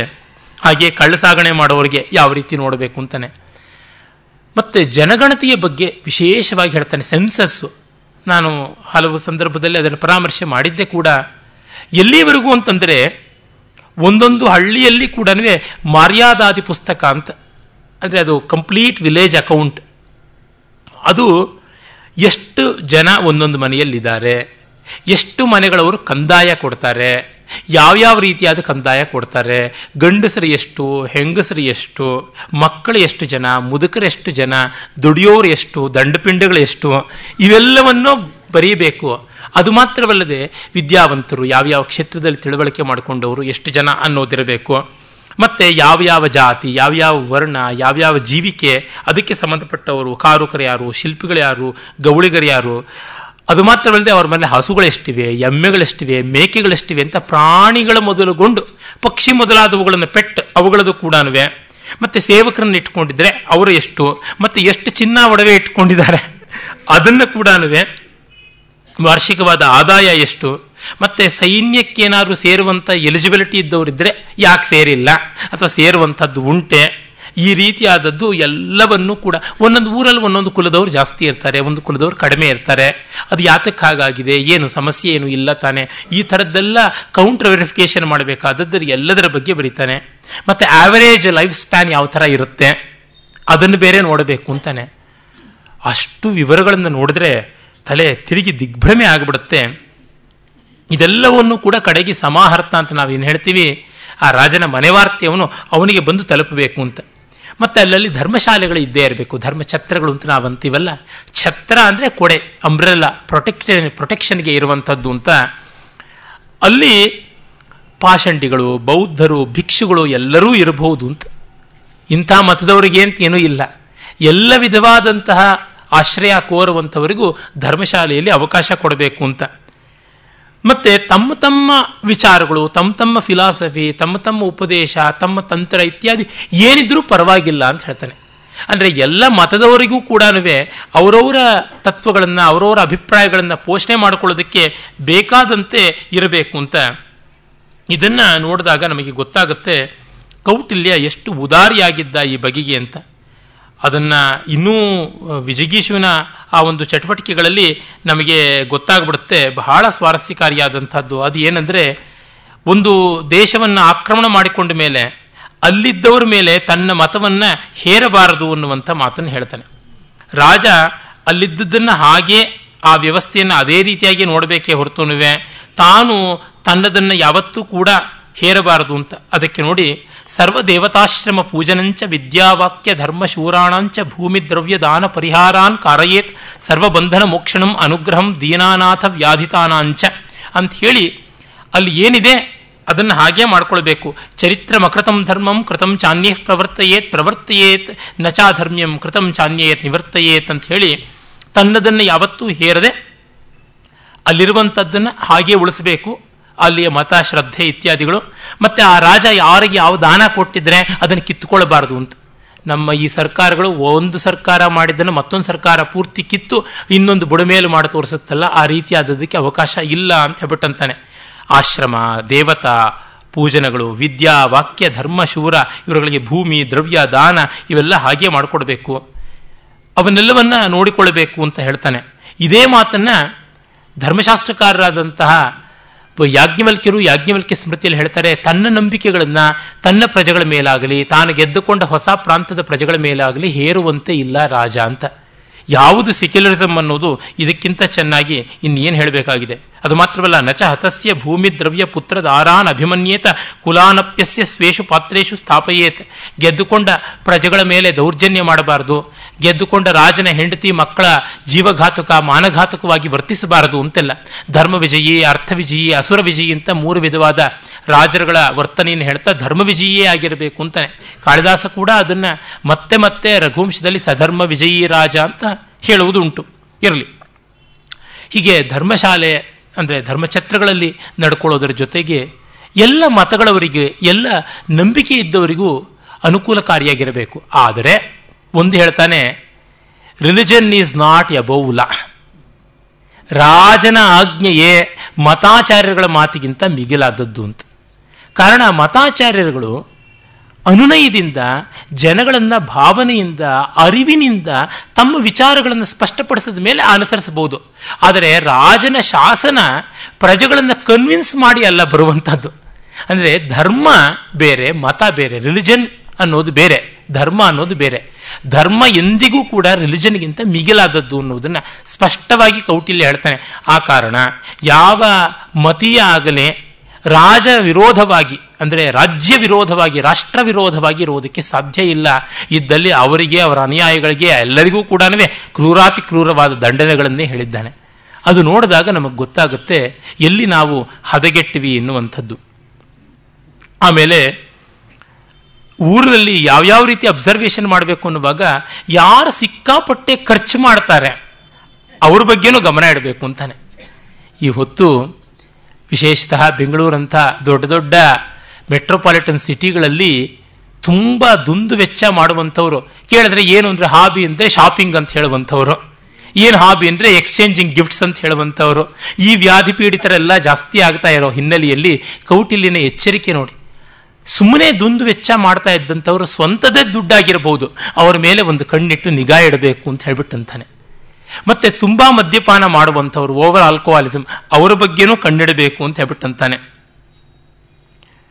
ಆಮೇಲೆ ಡಾಕ್ಟರ್ಸ್ ಮೇಲೆ ಒಂದು ಗಮನ ಇಟ್ಟಿರಬೇಕು ಅಂತಾನೆ.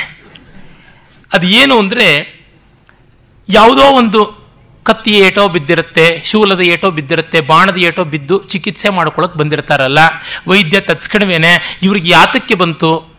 ಯಾವ ಕಾರಣದಿಂದ ಈ ಕತ್ತಿ ಏಟು ಬಿತ್ತು ಅನ್ನೋದನ್ನು ರಿಪೋರ್ಟ್ ಮಾಡಬೇಕು ಇಮ್ಮಿಡಿಯೇಟ್ ಕನ್ಸರ್ನ್ಡ್ ಅಥಾರಿಟೀಸ್ಗೆ ಅಂತ ಹೇಳ್ತಾನೆ. ಯಾವ ಕಡೆ ಇವರು ಜಗಳ ಆಡಿದ್ರು, ಯಾವ ಶತ್ರು ಪಕ್ಷದವರು, ಯಾವುದರಿಂದಲೂ ಆಯಿತು ಅಂತ ಅನ್ನೋದನ್ನು ತಿಳ್ಕೊಳ್ಬೇಕು. ಏನೋ ಅಡುಗೆ ಮನೆಯಲ್ಲಿ ಈಳಿಗೆ ಮನೆಯಿಂದ ಕೈ ಕುಯ್ಕೊಂಡೆ ಅಂತಂದ್ರೆ ಗೃಹಿಣಿ ಆದವಳು ತರಕಾರಿ ಹೆಚ್ಚುವಾಗ ಆಗಿರಬಹುದು ಅಂತ ಹೇಳ್ಬಿಟ್ಟಿದ್ವಿ ಆಕೆ ನನಗೆ ಬಾಣ ಬಿತ್ತು ಅಂತಂದ್ರೆ ಯಾತಕ್ಕೆ ಬಿತ್ತು? ನೀನು ಎಲ್ಲಿಗೆ ಹೋಗಿದ್ದೆ ಅಂತ ಕೇಳಬೇಕು. ಹಾಗಾಗಿ ವೈದ್ಯ, ವಿಲಕ್ಷಣವಾದ ವ್ರಣಗಳು, ವಿಲಕ್ಷಣವಾದ ರೋಗಗಳು, ವಿಲಕ್ಷಣವಾದ ಘಾತಗಳು, ವಿಲಕ್ಷಣ ಪ್ರಮಾದಗಳಿಂದ ಆದ ಚಿಕಿತ್ಸೆ ಯಾವುದಿದೆ? ವ್ಯಾಧಿಗೆ ಚಿಕಿತ್ಸೆ. ಅದನ್ನು ತಕ್ಷಣ ರಿಪೋರ್ಟ್ ಮಾಡಬೇಕು. ಮತ್ತೆ ವಿನೂತನವಾದ ರೋಗ ಬಂದಿದೆ. ಆಗ ಆ ರೋಗ ಯಾತಕ್ಕೆ ಬಂತು? ಫಸ್ಟ್ ಫ್ರೆಶ್ ಕೇಸು ಇಮಿಡಿಯೇಟ್ಲಿ ಸರ್ಕಾರಕ್ಕೆ ರಿಪೋರ್ಟ್ ಮಾಡಬೇಕು ಅಂತ ಹೇಳ್ತಾರೆ. ಅಷ್ಟಕ್ಕೆ ಮಾತ್ರ ನಿಲ್ಲೋದಿಲ್ಲ. ಗುಟ್ಟಾಗಿ ಯಾರಾದರೂ ಬಂದು ಚಿಕಿತ್ಸೆ ಮಾಡಿಸ್ಕೊಂಡ್ರು ಅದನ್ನು ವೈದ್ಯ ನಿಜ ಉಳಿಸ್ಕೊಳ್ಬೇಕು. ಆದರೆ ಈ ಗುಟ್ಟನ್ನು ಮಹಾರಾಜನಿಗೆ ರಟ್ಟು ಮಾಡಬಹುದು ಅಂತ ಹೇಳ್ತಾನೆ. ಯಾಕೆಂದರೆ ಯಾರೋ ಯಾವುದೋ ಕಾರಣಕ್ಕೋಸ್ಕರವಾಗಿ ತಮಗೆ ಬಂದಂಥ ಒಂದು ರೋಗವನ್ನು ರಹಸ್ಯದಲ್ಲಿ ಇಡ್ತಾರೆ. ನಾಳೆ ಅದು ಒಳ್ಳೆ ದೃಷ್ಟಿಯಿಂದಲೇ ಅವರಿಟ್ಟುಕೊಂಡ್ರು ವೈದ್ಯನೇ ಮುಚ್ಚಿಟ್ಟರೂ ಕೂಡ ಲೋಕಕ್ಕೆ ಕಂಟಕವಾಗಬಹುದು. Nothing should be concealed from the eyes of king and governance ಅನ್ನುವಂಥದ್ದು. ಎಲ್ಲ ಅಲ್ಲಿಗೆ ಹೋಗಬೇಕು. ಮತ್ತೆ ಅವನು ಪ್ರಜಾಹಿತೇ ಹಿತಂ ರಾಜ್ಞ ಪ್ರಜಾಂಚ ಪ್ರಿಯಂ ಪ್ರಿಯಂ ಅಂತಿದೆಯಲ್ಲ, ಆ ರೀತಿ ಇರಬೇಕು ಅಂತ. ಇದಕ್ಕೆಲ್ಲ ಗೋಪಸ್ಥಾನಿಕರು ಅಂತ ಕರೀತಾರೆ. ಈ ಕನ್ಸರ್ನ್ಡ್ ಅಥಾರಿಟೀಸು ಅವರುಗಳಿಗೆಲ್ಲರಿಗೂ ತಿಳಿಸ್ತಾ ಇರಬೇಕು ಅಂತ. ಮತ್ತೆ ಯಾವುದಾದ್ರು ಸಾಮಾನುಗಳನ್ನು ಕಳ್ಕೊಂಡ್ರೆ ಇನ್ಯಾರ್ದೋ ಕಳ್ಕೊಂಡಿದ್ದು ಸಿಕ್ಕಿದ್ರೆ ತಕ್ಷಣ ತಕ್ಷಣ ರಿಪೋರ್ಟ್ ಮಾಡಬೇಕಾದದ್ದು. ಆಮೇಲೆ ಯಾರಾದರೂ ಎಷ್ಟೋ ವರ್ಷ ಆದಮೇಲೆ ಊರಿಗೆ ಬಂದರೆ, ಯಾವಾಗಲೂ ಚಿಕ್ಕ ವಯಸ್ಸಲ್ಲಿ ಹೋಗಿರ್ತಾರೆ, ಇಪ್ಪತ್ತು ವರ್ಷ ಆದಮೇಲೆ ಬಂದರು. ಬಂದರೆ ಅವರೇನ ಬಂದದ್ದು, ಅಲ್ವಾ ಅನ್ನೋದ್ರ ಬಗ್ಗೆ ಗಮನ ಇಡಬೇಕು ಅಂತೆಲ್ಲ ಹೇಳ್ತಾನೆ. ಇದೇನು ಸ್ಟಾಲಿನ್ನ ಪ್ರಭುತ್ವ ಆಯಿತೆ ಅಂತ ಅನಿಸ್ಬೋದು ಆದರೆ ದೇಶಕ್ಕೆ ಅಪಾಯ ಯಾವ ಕಡೆಯಿಂದಲೂ ಬರಬಹುದು ಅನ್ನುವ ದೂರದೃಷ್ಟಿ ಉಳ್ಳಂಥ ದೇಶ ಹಿತೈಷಿಗಳು ಇದನ್ನೆಲ್ಲ ಗಮನಿಸಬೇಕು. ಮತ್ತು ಇನ್ನೊಂದು, ಅವನು ಹೇಳ್ತಾನೆ, ಹಾಗೆ ನಿಮ್ಮ ಮನೆಯಿಂದ ಹೋದಂಥ ಆ ಹುಡುಗನೇ ನಾನು ಇವತ್ತು ಇಪ್ಪತ್ತು ವರ್ಷ ಆದಮೇಲೆ ಬಂದಿದ್ದೀನಿ ಅಂತ ಬಂದು ತಿಷ್ಠೆ ಹಾಕ್ಬಿಟ್ಟು, ಮರುದಿವಸ ಅವ್ರ ಮನೆಯವರಿಂದಲೇ ಏನೋ ದೋಚ್ಕೊಂಡು ಹೋಗ್ಬಿಟ್ರೆ ಗತಿ ಏನು? ಮತ್ತೆ ಇವರು ಬಂದು ಪೊಲೀಸರ ಹತ್ರ ಶಂಕ ಬರೆಸ್ತಾರೆ. ಆ ಥರದ್ದು ಆಗಬಾರದು. ಅದಕ್ಕೆ ಸರಿಯಾಗಿ ಕುರುಹು, ಪುರುಹು ಎಲ್ಲ ತೋರಿಸ್ಕೊಳ್ಬೇಕಾಗುತ್ತದೆ ಅನ್ನುವ ಮಾತನ್ನು ಹೇಳ್ತಾನೆ. ಮತ್ತೆ ಹಾಳು ಮನೆಗಳಲ್ಲಿ, ಶಿಲ್ಪಶಾಲೆಗಳಲ್ಲಿ, ಹೆಂಡದಂಗಡಿಗಳಲ್ಲಿ, ಹೋಟೆಲ್ಗಳು ಅನ್ನ ವಿಕ್ರಯ ನಮ್ಮ ಏನ್ಷಂಟ್ ಇಂಡಿಯಾದಲ್ಲಿ ಇರಲಿಲ್ಲ ಅಂತಾರೆ. ಅದು ನಂಬುವಂಥದ್ದಲ್ಲ. ಅನಿವಾರ್ಯವಾದಂಥ ಜಾಗಗಳಲ್ಲಿ ಮಾಡಬೇಕಾಗುತ್ತದೆ. ಅದೊಂದು ಇಂಡಸ್ಟ್ರಿ ಆಗುತ್ತದೆ ಆ ಥರದ್ದು. ಅನ್ನವನ್ನು ಎಲ್ಲರಿಗೂ ವಿತರಣೆ ಮಾಡುವಂಥ ಧರ್ಮಛತ್ರಗಳು, ಧರ್ಮಶಾಲೆಗಳು ಕೂಡ ಇದ್ದವು. ಹಾಗಲ್ಲದೆ ನಮಗೆ ಅವ್ರು ಹಾಕುವಂಥದ್ದು ಇಷ್ಟ ಆಗೋದಿಲ್ಲ. ನಮಗೊಂದು ನಾಲ್ಕು ಬಗೆಯಾದಂಥ ವ್ಯಂಜನಗಳು ಬೇಕು, ಇನ್ನು ನಾಲ್ಕು ಬಗೆಯಾದಂತಹ ಗೊಜ್ಜು ಬೇಕು, ಚಟ್ನಿ ಬೇಕು ಅಂತನ್ನೋರಿಗೆ ಬೇರೆ ಅದೊಂದು ಇದೆಯಪ್ಪ ನಿನಗೆ ದುಡ್ಡು ಕೊಟ್ಟು ಮಾಡುವಂಥದ್ದು ಅಂತ ಇರ್ತಿತ್ತು. ಆ ಬಗ್ಗೆ ಈ ಅಡುಗೂಳ್ ಅಜ್ಜೀರು ಅಂತ, ಅಡುಗೂಳ್ ಅನ್ನುವ ಶಬ್ದದಲ್ಲೇ ನೀವು ಅಡುಗೂಲ್ ಅಜ್ಜಿ ಅಂತ ಈಗ ನಾವು ಹೇಳ್ತೀವಿ. ಅಡು ಅಂದರೆ ಅಡಿಗೆ ಮಾಡಿದ ಕೂಳ್. ಅಂದರೆ made for order food made for order ಆ ರೀತಿಯಾದಂಥ ಅಜ್ಜೀರು ಅಬ್ಬೇರು ಅವರು ಇರ್ತಾರೆ, ಅಜ್ಜಿ ಅಂದರೆ ಆರ್ಯ ಅಂತ ಅನ್ನುತ್ತಾನೆ ಅಜ್ಜ ಅನ್ನುವ ಶಬ್ದ ಆರ್ಯ ಶಬ್ದದಿಂದ ಬಂದದ್ದು. ಆರ್ಯೆ ಸ್ತ್ರೀಲಿಂಗದಲ್ಲಿ ಆರ್ಯ ಆಗುವುದು ಆರ್ಯಿ ಅಂತ ಆರ್ಗೆ ಅಜ್ಜಿ ಅಂತ ಆಗಿದ್ದಿರಬೇಕು. ಅಥವಾ ಆ ಅಜ್ಜಿಯರು ವಯಸ್ಸಾದವರು ಸಾಮಾನ್ಯವಾಗಿ ಪಾಪ ಮನೆ ತಪ್ಪದವರು ಯಾರೋ ಅದನ್ನು ಒಂದು ಜೀವಿಕೆ ಅನಿವಾರ್ಯವಾಗಿ ಮಾಡಿಕೊಳ್ತಾ ಇದ್ರು. ಆ ಬಗ್ಗೆ ಶ್ರೀನಾಥ ಹೇಳ್ತಾನೆ ಈಗ ಐನೂರು ವರ್ಷದ ಕೆಳಗೆ, ಕಪ್ಪುರ ಭೋಗಿ ವಂಟಕಮು, ಕಮ್ಮನಿ ಗೋಧುಮ, ಭಕ್ಷ್ಯಮುಲ್ ಅಂತೆಲ್ಲ ಹೇಳಿಬಿಟ್ಟು, ಕರ್ಪೂರ ಭೋಗಿ ಸಣ್ಣಕ್ಕಿ ಅನ್ನ ಗೋಧಿಯನ್ನು ಚೆನ್ನಾಗಿ ಹುರಿದು ಹಿಟ್ಟು ಮಾಡಿರತಕ್ಕಂಥ ಅದರಿಂದ ಮಾಡಿದ ಸಂಡಿಗೆ ಮೊದಲಾದಂಥ ಭಕ್ಷ್ಯಗಳು, ಆಮೇಲಿಂದ ಚೆನ್ನಾಗಿ ಹೆತ್ತುಕೊಂಡಿರ್ತಕ್ಕಂತಹ ಮೊಸರು, ತುಪ್ಪ, ದೋಸಿಡಿ, ಚಕ್ಕೆರ, ಬೊಗಸೆಯಷ್ಟು ಒಳ್ಳೆ ಬೂರ ಸಕ್ಕರೆ ಆಮೇಲಿಂದ ಗಮ್ಮಂತ ಪರಿಮಳ ಬೀರುವಂಥ ಏಲಕ್ಕಿ ಬಾಳೆಹಣ್ಣುಗಳು ನಾಲ್ಕು, ಅದಾದ ಮೇಲಿಂದ ಮೂರು ಬಗೆಯ ವ್ಯಂಜನಗಳು, ಅಂದರೆ ಪಲ್ಯಗಳು ಮತ್ತು ಉಪಸೇಚನ, ಚಟ್ನಿ, ಗೊಜ್ಜು ಕೊಥಿತ ಅಂದರೆ ಚೆನ್ನಾಗಿ ಒಳ್ಳೆ ಕಷಾಯ ಮಾಡಿ ಮಾಡಿರ್ತಕ್ಕಂಥ ಗೊಜ್ಜು ಇವುಗಳನ್ನೆಲ್ಲನೂ ಒಂದು ಕಾಸಿನ ಬೆಲೆಗೆ ಮಾರ್ತಾ ಇದ್ರು ಊಟ ಅಂತ ಹೇಳ್ಬಿಟ್ಟು. ನಮಗೆ ಬಾಯಿ ನೀರು ಇರಬಹುದು ಅಲ್ಲಿ ಗೋವಿಂದ ಶರ್ಮಾ ಅಂತ ಒಬ್ಬ ಬರ್ತಾನೆ. ಅವನು ಬಹಳ ಸೊಗಸಾಗಿದೆ, ಕ್ರೀಡಾಭಿರಾಮ ಅಂತ ಒಂದು ವೀಥಿ. ಅಂದರೆ ಬೀದಿ ನಾಟಕ, ಅದರೊಳಗೆ ಟಿಟ್ಟಿಭಶೆಟ್ಟಿ ಅಂತ ಒಬ್ಬ ವರ್ತಕ, ಗೋವಿಂದ ಶರ್ಮಾ ಅಂತ ಒಬ್ಬ ಬ್ರಾಹ್ಮಣ ಇಬ್ಬರು ಏಕಶಿಲಾ ನಗರಿಯನ್ನು ಒಂದು ದಿವಸ ಇಡೀ ಹಗಲಿಂದ ಸಂಜೆವರೆಗೂ ಓಡಾಡಿಕೊಂಡು ಬರ್ತಾರೆ. ನಿಜವಾಗಲೂ ಏನ್ಷಂಟ್ ಇಂಡಿಯನ್ ಲೈಫ್ಗೆ ಅದನ್ನು ಓದಬೇಕು. ಅದನ್ನು ಹಂಪೆ ವಿಶ್ವವಿದ್ಯಾಲಯದಿಂದ ಆರ್ ವಿ ಎಸ್ ಸುಂದರಂ ಅವರು ಮೈಸೂರಿನ ತೆಲುಗು ವಿದ್ವಾಂಸರು ಕನ್ನಡಕ್ಕೆ ಅನುವಾದ ಮಾಡಿದ್ದಾರೆ. ಆದರೆ ಮೂಲ ಛಂದೋಬದ್ಧವಾದ ಪದ್ಯ ಕಾವ್ಯ ಒಳ್ಳೆ ಸೊಗಸಾದ ಚಂಪು ಬಂಧದ ಕಾವ್ಯ ಅದಕ್ಕಿರುವ ಶಬ್ದಾಲಂಕಾರಗಳು, ಉಕ್ತಿ ವೈಚಿತ್ರ್ಯಗಳು ಎಲ್ಲ ಕೂಡ ಪಾಪ ಹೊರಟೋಗ್ಬಿಟ್ಟಿದೆ. ಅದು ಫಸ್ಟ್ ನೋಡಿದಾಗ ಫಳಫಳ ಕಾಣಿಸೋ ಸೀರೆ ಎರಡು ನೀರಿಗೆ ಹಾಕದ ಮೇಲಿಂದ ಸಾರಿಸೋ ಬಟ್ಟೆ ಆದಂತೆ ಅನುವಾದ ಕನ್ನಡದಲ್ಲಿ ತುಂಬ ತುಂಬ ಬಡಕಲಾಗ್ಬಿಟ್ಟಿದೆ. ಗದ್ಯದಲ್ಲಿ ಮಾಡಬೇಕು. ನಿರ್ಮೂಲ, ಮೂಲವನ್ನು ಕೊಟ್ಟಿಲ್ಲ. ಅಲ್ಲಿ ಹಾವಾಡಿಗಳಂತೆ, ಕೋತಿ ಆಡಿಸೋರಂತೆ. ಮತ್ತೆ ಹೇರ್ ರಿಮೂವರ್ಸನ್ನು ಮಾರುವಂಥವ್ರು. ಇವುಗಳೆಲ್ಲರದು ವಿವರಣೆ ಕೂಡ ಅಲ್ಲಿ ಬರುತ್ತೆ. ಅಷ್ಟು ಚೆನ್ನಾಗಿ ಶ್ರೀನಾಥ ಬೆಟಿಕ್ಯುಲಸ್ ಆಗಿ ಗಮನಿಸಿ ಅದನ್ನು ಮಾಡಿದ್ದಾನೆ. ಆ ಥರದ್ದು ಈಗ ಐನೂರು ವರ್ಷದ ಹಿಂದೆ ಇತ್ತು ಅಂದರೆ it had a great heritage ಈ ಸೆನ್ಸಸ್ಸು ಮೊದಲಾದವು ಹೋಗಲಿಲ್ಲ, ನಷ್ಟವಾಗಲಿಲ್ಲ. ಧರ್ಮಪಾಲ್ ಅವರ ಬರವಣಿಗೆಗಳಿಂದ ಗೊತ್ತಾಗುವಂತೆ ಈ ಚಂಗಲ್ಪೇಟ್ ಮೊದಲಾದಂಥ ತಂಜಾವೂರಿನ ಪ್ರಾಂತಗಳಲ್ಲಿ ಕಣಕ್ಕು ಪಿಳ್ಳೆ ಅಂತ ಯಾರು ಹೇಳ್ತೀವಿ ಕರಣಿಕರು ಅವರುಗಳ ಏಳು ಲಕ್ಷ ತಾಳೆಗರಿಗಳಷ್ಟು ಸಂಗ್ರಹ ನಮಗೆ ಸಿಕ್ಕು. ಇಂಥದ್ದೆಲ್ಲ ಸೆನ್ಸಸ್ ಇಟ್ಟಿದ್ದಾರೆ. ಒಂದೊಂದು ವಾರ್ಷಿಕ ಬೆಳೆಗಳು ಎಷ್ಟು ಬರ್ತವೆ, ಎಷ್ಟು ಹೊಲದಲ್ಲಿ ಯಾವ್ಯಾವ್ದು ಬರುತ್ತೆ, ಅಲ್ಲಿ ಜಳ್ಳೆಷ್ಟು ಎಷ್ಟು ವಿತರಣೆ ಮಾಡುವುದೆಷ್ಟು ಎಲ್ಲ ವಿವರಗಳು ಕೂಡ ಇದೆ. ನಿನ್ನೆ ದಿವಸ ನೋಡ್ತಾ ಇದ್ವಲ್ಲ ಅರ್ಥಶಾಸ್ತ್ರದಲ್ಲಿ.